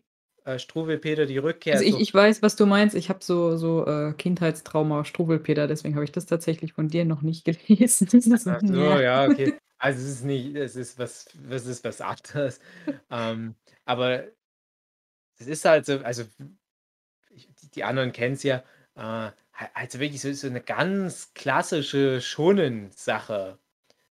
So, so wirklich so schlägt mir so in diese One Piece Fun-Kerbe rein, Action und so weiter. Und das Ding kommt raus und es ist sofort so ein Riesending in der Schon-Eis-Szene.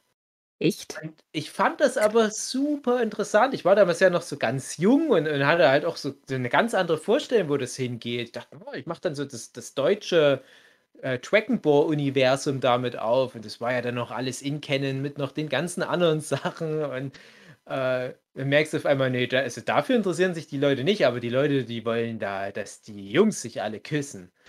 Ich fand das interessant. Ich habe da auch das mit bedient. Ich habe, wenn, wenn da auf Conventions Leute da waren, die wollten ganz oft, mach mal ins Gucken die Luft und Struwelpeter, wie die sich küssen. Und dann habe ich das halt gezeichnet, weil ich dachte, ne, warum nicht? Wenn es kommt.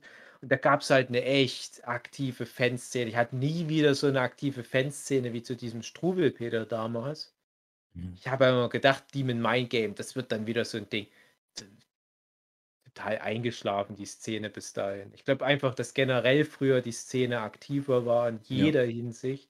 Würde ich auch sagen. Und automatisch, wenn du irgendwas rausgebracht hattest, ich glaube, das war immer schon, dass automatisch sofort irgendwelche Leute darauf reagiert hatten mit Fanart. Und ich muss aber sagen, für mich war das leider nie ganz so krass relevant. Mir ging es immer darum, den Kanon des Werks fortzuführen. Alles, was, was so, so Fansachen sind, das ist ja nicht Kanon. Und dann denkst du dir, ja, das ist ganz cool, das äh, cooles Fanart oder so. Aber ich muss selber das weiterspinnen. Nur das zählt für mich in allererster Linie. Und ich finde es cool, wenn, wenn Leute da irgendwie eine Fanfiction schreiben über Struwelpeter, wie er da irgendwie den anderen Typen was abfingert. Aber ich muss in der Zwischenzeit auch gucken, dass Struwelpeter ganz neue Abenteuer erlebt. Ja, dann, wie gesagt, dann kam halt immer so diese, diese Verlagswende, wo du dann nicht mehr drüber kamst und dann war das Ding auch wieder tot. Also rein von der Fanreaktion so im Struwelpeter damals hätte ich gedacht, da hätte man echt geil was aufziehen können. Dann wäre vielleicht der Strubelpeter halt so diese Figur gewesen. Mit. Also, Warum ging es dann da nicht mehr weiter? Wie, wie? Da, gab es eigentlich keinen. Ah, dann hätte ich einfach. Ich glaube, du wolltest ja einfach nur anders umschauen, nee. oder? Nö, also ich hätte noch mehr gemacht zum Strubelpeter. Mhm. Also für, für Tokyo Pop ist es natürlich immer die Frage, lohnt sich das, das Projekt fortzusetzen oder wollen wir halt ein neues anfangen? Und Wahrscheinlich war auch der Strubelpeter nicht gleich zum Release so mhm. mega krass erfolgreich, dass der Verlag sagt: „Ja, komm, hier, zehn Bände mindestens.“ Aber ich glaube, wenn man sich damals halt angeguckt hat, was da so das das das die Reaktion des Publikums war, hätte man schon feststellen müssen, in dem Strubelpeter steckt ganz viel Potenzial. Und also gerade Hugi und Philipp werden sich auch noch gut dran erinnern. Es gab ja damals dieses Struwelpeter Forum. Ja. Wisst ihr das noch? ja. Das, mhm. das, das, ist bis heute eins der, einer der meist kommentierten Threads in diesem großen Comics in Leipzig Forum, wo es mhm. wirklich tausende Threads gab. Und der Struwelpeter war lange so Top 10 mit. Und es war der einzige, äh, ein, vielleicht so einer von drei äh, deutschen Titeln, der halt da so krass abging. Aber es war der einzige Titel, der das nur mit einem Buch geschafft hat. Die anderen, das war halt noch, ich glaube, Gothic Spots von der Annike Hage, das mhm. hatte ja mhm. fünf Bände und von der Melanie Schober Personal Paradise. Und dann hatte ich halt den Strubelpeter da. wurde super viel gemacht. Es hatte so eine krasse und auch richtig coole Fan-Community. Auch ganz viele Leute, die ich immer noch kenne, die ich über dieses Forum kennengelernt habe. Ich glaube auch Leute, also gerade beim, beim Philipp weiß ich das auch, dass du auch heute immer noch Kontakt zu Leuten hast, die du wahrscheinlich auch über dieses Forum kennst. Mhm. Unser lieber Freund Kinter und David Brückner und so weiter. Das sind alle irgendwie darüber mal rangekommen. Und da, da, dachte ich immer, als Verlag muss man das doch erkennen. Und das hat der Verlag auch gesehen. Und die waren doch sehr beeindruckt, dass man dann halt sagt, okay, das Buch hat sich vielleicht nicht so krass verkauft. Aber wenn, wenn die verhältnismäßig wenigen Leser im Verhältnis zum neuesten Band von Bleach oder so, wenn die verhältnismäßig wenigen Leser so viel Rabatz machen, das Ding so krass auf die Straße raustragen, geile Cosplay-Aktionen machen und Fanfictions und Dochinchi und so weiter und so fort, dann lohnt sich das doch, das ein bisschen Franchise jetzt drumherum aufzubauen. Ist nicht passiert. Und ich durfte es nicht machen selber, weil ja die Rechte nicht bei mir lagen. Dann war das Ding tot nach einem Band. Darf man da jetzt mal fragen, was, wie, was jetzt mit Demon Mind Games, weil du ja anscheinend jetzt auch doch nach äh, an Band 4 schon zeichnest, wenn man da mal auf das, Instagram... Äh, das mit Band 4, das mache ich nur so für mich. Nur so für dich? Okay, ja. schade. Ich sag ja, das sage ich aber auch schon seit Jahren, egal wie Tokyo Pop sich da letzten Endes entscheidet, wenn es nach mir geht, ich werde irgendwie diesen vierten Band noch fertigstellen, weil das ist ja das Ende der Geschichte. Aber auch das, was so mein, meine Hinterlassenschaft anbelangt, Demon My Game war halt auch so ein Projekt, wo ich sehr viel rein projiziert habe, wo ich sehr viel Hoffnung reingelegt habe. Das, das wird jetzt so das Ding, was so für sich steht, diese vier, fünf Bände. Ich hatte ja am Anfang gehofft, es wären fünf Bände, jetzt halt wenigstens vier. Die kannst du dann halt so mit gutem Gewissen da ins Regal reinstellen, weißt, du hast ein rundes Ding abgeliefert, das wird einen geilen Twist am Ende noch haben und dann ist die Geschichte auch so, wie sie ist. Von dem, was ich kann, perfekt abgerundet. Mehr geht nicht, so wie du das vorhin auch gesagt hast, Katrin, so das bestmögliche Produkt abliefern, das hätte ich dann mit dem vierten Band so gehabt. Aber wenn es halt nicht genug ähm, Markttauglichkeit hat, wenn es nicht von genug Leuten gelesen wird, das hat halt immer so diesen Beigeschmack. Lohnt sich das? So viel das wurde Zeit doch auch einfach echt verrecken gelassen. Das ja, klar wurde das verrecken gelassen, aber das ändert ja nichts an der Tatsache, dass du halt den vierten Band so quasi ins Leere mhm. rein produzierst. Ich also, denke da oft dran an dein Lieben, mein Game und dann ärgere ich mich immer ganz arg. Ja, ich ärgere mich da mehr als jeder andere Mensch. Ich ärgere mich ja. aber auch viel Nein, mehr. Ich ärgere mich sogar noch mehr als du. Ich ärgere mich wahrscheinlich sogar noch viel mehr wegen Sachen wie The Entoman und Infamous Justice Force Strikers und 78 auf der Straße des Hasses, wie gesagt, der Struwelpeter, die Rückkehr. Weil das alles Sachen sind, wo ich natürlich in meinem Kopf mir sonst was ausgemalt habe, wo ich sonst wie viel Potenzial drin gesehen habe.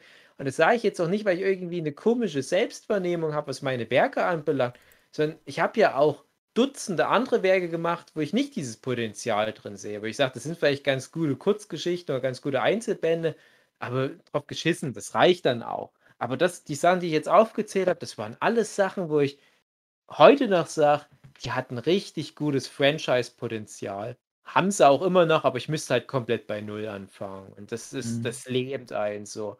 Und ich habe ja, manche von euch kennen es ja schon so ganz grob, ich habe schon das nächste große Projekt in der ja. Pipeline und ich habe irgendwie keine Lust, das anzufangen, weil ich schade. ganz sicher gehen will, dass wenn ich damit mal anfange, dann muss das Groundwork gelegt sein, dass das nicht noch ein Flop wird oder halt äh, nicht, nicht halt so unter dem Radar dann verschwindet. Ich, ich steuere auch irgendwann mal demnächst auf meine 40 zu und ich weiß genau, alles, was, was ich ab da noch schaffe, das wird dann so langsam Endgame für mich sein. Ich werde nicht bis ich 70 bin Manga zeichnen, sondern ich will dann irgendwann mal diesen Punkt erreichen, wo ich sage, ich habe jetzt dieses eine Projekt, das gut läuft, auf das konzentriere ich mich jetzt. Müsste mal einmal jemand kommen, der Kohle hat und Fan ist und dann so richtig schön reinbuddert und investiert, damit das Ja, ich habe es ja, ich hab, ich hab's ja schon erzählt. Ich habe es ja gesehen an diesem German Let's Play Comic. Es sind wirklich alles nur äußere Umstände. Kein Mensch hat diesen German Let's Play Comic gelesen, außerhalb von so einer ganz kleinen Bubble von Leuten, die direkt in das Projekt involviert waren. Niemand kann sagen, ob, also keiner der potenziellen Leserinnen kann sagen, das Projekt ist gut. Sondern die haben nur den Namen German Let's Play, die haben so ein paar Teaser-Artworks, die. Ich muss es direkt kaufen, ich muss direkt genau. bestellen, genau. habe ich gelesen. Ich muss das direkt kaufen. Und das ist so dieser Trugschluss, den wir auch ganz krass noch in der deutschen Manga-Szene haben und was halt leider immer so sich im Kreis dreht. Und ich kann auch da wieder nur verweisen auf Nana Yakieres Goldfisch. Nana auf dem Höhepunkt ihrer Karriere bringt dieses Buch raus das wird angekündigt von Tokyo Pop und die erste Auflage ist direkt ausverkauft. Und viele Stellen haben den Trugschuss, ja, weil das so ein geiler Manga ist. Aber kein Mensch konnte ja wissen, wie geil der Manga zu dem Zeitpunkt ist. Die haben das wegen Nana gekauft. Und damit will ich mhm. das gar nicht werten. Ich will nicht den Inhalt von Goldfisch damit abwerten oder irgendwie in irgendeiner Form jemanden dissen, sondern ich will nur sagen, das sind die äußeren Umstände. Und wir haben leider dieses Problem, dass es da oft, auch gerade Leute bei Verlagen oder irgendwelche äh, Journalisten oder was, dass die das nicht richtig reflektiert bekommen, welche Faktoren da in Deutschland eine Rolle spielen. Und wenn irgendwas halt nicht in den Manga-Top Ten landet, unterliegen die dem Trugschuss, dann ist es anscheinend nicht so gut. Ende des Themas. Das ist halt auch was, wo, wo ich mich so oft schon mit rumschlagen musste dass du halt irgendein geiles Werk abgeliefert hast und statt dass du dann infolgedessen dich drüber unterhältst, wie können wir das jetzt fortführen, wie können wir da ein geiles Franchise draus machen, und dann hältst du dich, so wie das der, der erste Band nicht gut genug performt am Markt, und dann hältst du dich nur noch darüber, wie man das möglichst schnell abwürgen kann. Wie mhm. können wir das jetzt in zwei statt drei Bänden am besten beenden, weil der erste Band lief ja nicht so gut. Statt dass da mal jemand die Kraft hat, zu sagen, hey, das ist inhaltlich gut. Das Thema Inhalt, das habe ich so selten gehört bei manchen meiner Titel, wenn ich da zum Beispiel redaktionell unterwegs war. Das ist so entmutigend. Hm. Wie, wie, wie, oft ich dann mit, mit Redakteurinnen am Tisch saß und es nur noch darum ging, wie können wir das jetzt noch über die Zeit retten, statt lass uns mal über das nächste Kapitel reden was machen wir da für einen geilen Cliffhanger? Oder wie wollen wir den Charakter jetzt noch aufbauen? Oder, oder hast du hier noch einen geilen Arc im Hintergrund für die? Es geht immer nur darum, oh, das Buch hat sich nicht so gut verkauft, lass uns mal jetzt überlegen, wie wir das abwürgen. Das ist hm. die Realität. Ne? Hm. Haben da so emotional so gar keine Connection dazu ist. Das, das ist ja. Das ja, widerspricht aber auch dem japanischen oh, Konzept, ne? Da geht es also ja um jede Woche Erfolg äh, ja, ja, aber ja, und so. Und das ist dann entgegen dem, was du gerade beschrieben hast. Genau, aber das japanische Konzept, das basiert halt schon darauf, dass da das Marketing mit inbegriffen ist. Also die Japaner, die sagen dann nicht, hey, wir bringen mal ein neues Buch raus, außer klamm heimlich, vielleicht gibt es irgendwie eine Newsletter-Ankündigung. Oh, es lief nicht gut, ja, hm, dann tschüss. Ja. Dann die Japaner, die behandeln ja auch wirklich dann ihre, ihre neuen Titel, gerade schon Jump, mit, mit, mit, mit Respekt und da kommt das aufs Cover und kommt vielleicht ganz vorne ins Buch rein, wo es wahrscheinlich auch als erstes gelesen wird. Und wenn es dann nicht klappt, dann kannst du sagen, ja, aber ganz ehrlich, wenn du in einem. Buch veröffentlicht wirst, wo auch Naruto und One Piece ja. und so weiter drin sind und du dich dann nicht behaupten kannst, dann warst du einfach zu schwach. Mhm. Aber du hast diese diese, dieses äh, Framework dafür bekommen. Ja. Du hast die Basis gehabt, dass die Leute dem Ding Aufmerksamkeit schenken. Das hast du ja in Deutschland gar nicht. Und ich werde nur mhm. noch mal deutlich mal, äh, ich beziehe mich jetzt auch nicht auf einen bestimmten Verlag. Ich habe diese Sachen, die ich jetzt angesprochen habe, mit, mit, mit Dutzenden Verlagen gehabt. Mit Dutzenden Verlagen. Und du bist immer wieder an denselben Stellen. Es gibt doch Verlage, mit denen habe ich aktuell noch so weiße Weste. Ne? Die haben da sich noch nichts äh, negativ zu Schulden kommen lassen. Ähm, aber ich habe eher in der Mehrzahl der Fälle, finde ich, gute Produkte geliefert, konnte es dann nicht mehr beeinflussen, was daraus wird, weil ich ja nicht als Ein-Mann-Armee das Ding als halt einen Bestseller machen kann in der Regel. Und, und dann hatte ich halt entsprechend, finde ich, die falschen Reaktionen von den äh, entsprechenden Verlagsseiten. Ich muss aber auch sagen, ich bin ja auch selbst Verleger und weiß ja auch, wie schnell man selbst in diese Schleife reingerät. Weil wir haben auch bei Delphinium Prince schon, also, also im Kleinverlag, schon Sachen veröffentlicht, die wir cool fanden, die sich überhaupt nicht verkauft haben.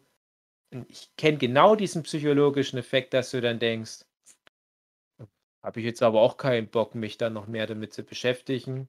Steigende Opportunitätskosten, was willst du denn da jetzt noch machen? Wir sind halt ein Kleinverlag, ne? das muss ich halt nochmal deutlich machen. Wir, wir haben von vornherein nicht die Mittel. Es gibt halt oft die großen Verlage, wo du genau weißt, die haben hier und da noch irgendwie ein Marketinginstrument. Wenn die das jetzt mal bedienen, die können das selbst entscheiden, ob das ein Topseller wird. Die, die können diese äußeren Faktoren steuern ein Stück weit. Und das war halt jetzt, wie gesagt, bei dem German Let's Play-Ding. Da hat der Verlag einfach an den richtigen Stellen auf den Knopf gedrückt, gesagt, lass uns das mal so machen, lass uns das so machen. Relativ wenig Aufwand für den Verlag, relativ großer Effekt für das Buch. So kann es gehen. Und ich fühle mich da nur bestätigt, dass es halt all die Jahre schon so hätte laufen können. Naja, das halt dazu. Ah, ja. ja aber ich habe ich hab mittlerweile, um, um das kurz abzuschließen, ich habe aber auch mittlerweile schon so, so viel hier angehäuft. Über mir thront halt mein großes Regal mit Veröffentlichung. Selbst wenn das kein Mensch interessiert, was ich so alles genau veröffentlicht habe, ähm, wenn mich mal jemand fragt, wenn mich mal in, in 30, 40 Jahren mein Kind fragt, hey, Papa, was hast du aus deinem Leben gemacht? Zeige ich auf das Regal. Dann sagt das Kind, oh, okay, tschüss. Aber ich habe halt diesen Beweis in Form von gedruckten Büchern, ganz viele sind das auch. Naja. Ich finde, das Tschüss war eine schöne, schöne Andeutung. Ja. Äh, es hieß ja, wir machen ähm, zwei kurze Folgen. Ich finde, ja, es hätten auch, ähm, hätten auch drei ganz kurze Folgen sein können. Von der Länge, die wir jetzt hier aufgenommen haben. Ach man, das bei meinen krassen Deadlines. Du machst doch besser, ja. André. Genau, ich mach's besser. Nächstes Mal will ich aber noch von Hugi alles hören über seine ganzen Pläne. Und von Jochen. Ach ja, keine. Alles scheiße. Ich habe das alles, alles aufgegeben. Alles, was ich erzählt habe, habe ich alles aufgegeben. Ich guck mal einfach. Mich würde wirklich noch Jochen interessieren. Falls ein Kind kommt, dann wird das, dann freut sich das, soll das ein schönes Leben da Also, dass das Jochen nur noch so ein paar stichpunktartig der Zeitknappheit wegen so kurz zusammenfasst, was er denn so denkt, würde mich interessieren. Na, wie du die Sichtweise hast und so. Ich hoffe, dass es jetzt nicht zu ausartet, aber ich würde einfach mal die provokante Frage stellen, warum will man denn überhaupt, dass man was von sich selber hinterlässt? Ich nehme ja, mich da selber wichtig genug. Ja, das Ego, das, ich würde es auch sagen. Das ist ja. so das, das Ding, warum ich auch immer wieder den Wunsch hatte, irgendwie mein Shit zu veröffentlichen, mal abgesehen davon, dass es mir Spaß macht, dass ich schon mhm. irgendwo gesehen werden möchte und dass ich das Gefühl habe, dass ähm, ich irgendwas hinterlassen muss. Also das ist einfach, wie gesagt, so verankert und das weiß ich nicht, habe ich nicht anders kennengelernt. Das war mir immer schon klar, dass ich das auch aus persönlichen Gründen, weil ich jetzt davon irgendwann vielleicht mal profitieren werde. Aber auch so, das, das ist für mich niemals eine Frage gewesen, das nicht zu tun. Mhm. Hm, schwer zu erklären. Vielleicht könnte das ja. ein Psychologe rausfinden, mit was das zusammenhängt. Vielleicht schon doch irgendwo der Wunsch, ähm, irgendwas zu sein. Irgendwie, dass es nicht alles umsonst war, was man hier so erlebt, weil wenn man sich so die Frage nach dem Sinn des ja. Lebens stellt, dann, dann eben, kommst du ja. zwangsläufig dann irgendwo dahin. Äh, war es jetzt für den Spaß, den ich hatte, ist es mir das wert gewesen oder soll, soll da vielleicht noch ein bisschen mehr sein? Aber das ist ja völlig legitim, dass es jeder für sich selbst entscheidet. Ich empfinde da teilweise mhm. manchmal so richtig, richtig Druck, denke ich, oh, jetzt muss ich mich aber mal beeilen, vor allem wenn man jetzt älter wird. Und umgekehrt, ja. wenn ich andere Leute dann sehe, die an so einem gewissen Punkt sind, dann denke ich mir, oh Mann, haben die es gut, die sind jetzt schon da und da angekommen, die können jetzt hier so relaxed weitermachen.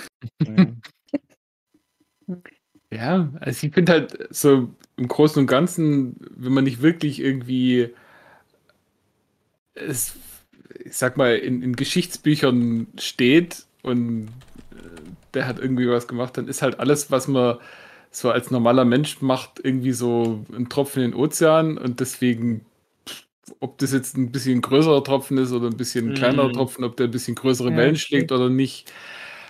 Naja, von mir raus. Also, Die Frage, ab wann der Tropfen dann groß genug ist für einen persönlich. Ja, ja also ich, ich habe halt da überhaupt gar keinen kein Druck oder Interesse oder sonst irgendwas, das nach mir sich die Welt irgendwie groß an mich erinnert, sondern ich sage einfach so, ja, ich nehme das Leben so, wie es ist, mach's Beste draus und wenn was halt bleibt, ist dankbar. okay. Ab, ja, wenn was bleibt, ist okay und wenn nicht, dann ah, halt auch nicht.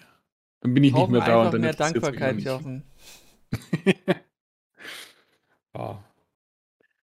Ja. Aber Jochen, du musst doch jemanden dann dein geiles Kinozimmer, was du dir noch einrichtest, hinterlassen.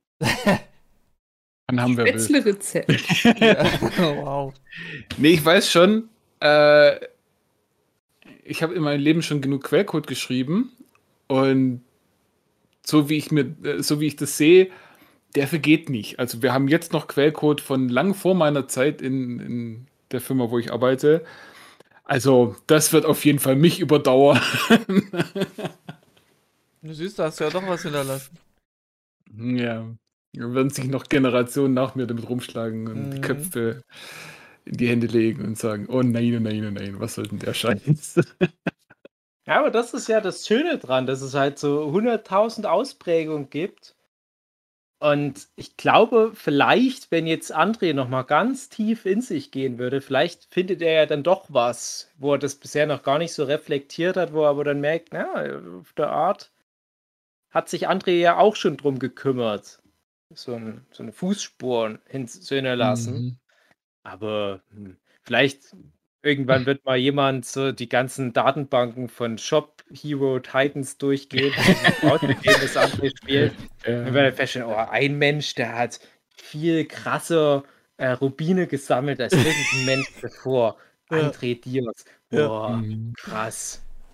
Und im Schluss wird man erkennen, das wahre Vermächtnis sind die Freunde, die man auf dem Weg macht. Genau. Mhm. Sehr schön. André, wenn, wenn Na, du mal einsam. Oh, fuck, ich glaube, ich muss gleich hier ausmachen. Es ist ein Blitz praktisch direkt nebenan eingeschlagen. Aber man hört kein hm. Donnern. Da kommt noch. Dann ist er nur das sehr weit weg. Weit nee, das, das ja. war komisch, der Blitz. Also, wir haben ja die ganze Gott. Zeit schon seit Stunden hier ganz schlimm Gewitter. Aber der Blitz, der ist wie so. Als wäre der gar nicht auf dem Boden gelandet. Als, als wäre der, als hätte der so. Ähm, waagerecht in der Luft gestanden. Der wollte einfach nichts hinterlassen. Der wollte nichts hinterlassen, Dave. Ja, nee, den, den Blitz ist mittlerweile alles scheiße. Ja. André, was sagen wir, wenn du mal einsam stirbst und, und noch vor mir, mhm. ne, wollen wir erst mal sehen, ne? das, das Rennen beginnt. Okay. Wollen wir erst mal sehen. Dann erzähle ich immer mal. Lebenslauf in letzter Zeit nach wird das wahrscheinlich. ja, das stimmt, das stimmt. Ich will mich auch echt nicht mehr zu weit aus dem Fenster. Aber so, dass ich werde die, die, die, die Erinnerung an dich versuchen irgendwie meinem Kind weiterzutragen und vielleicht ja. mache ich irgendwie einen Deal mit einem Verlag klar, die kriegen einmal ein Buch gratis illustriert und dafür müssen die aber ein von mir geschriebenes illustriertes Buch rausbringen.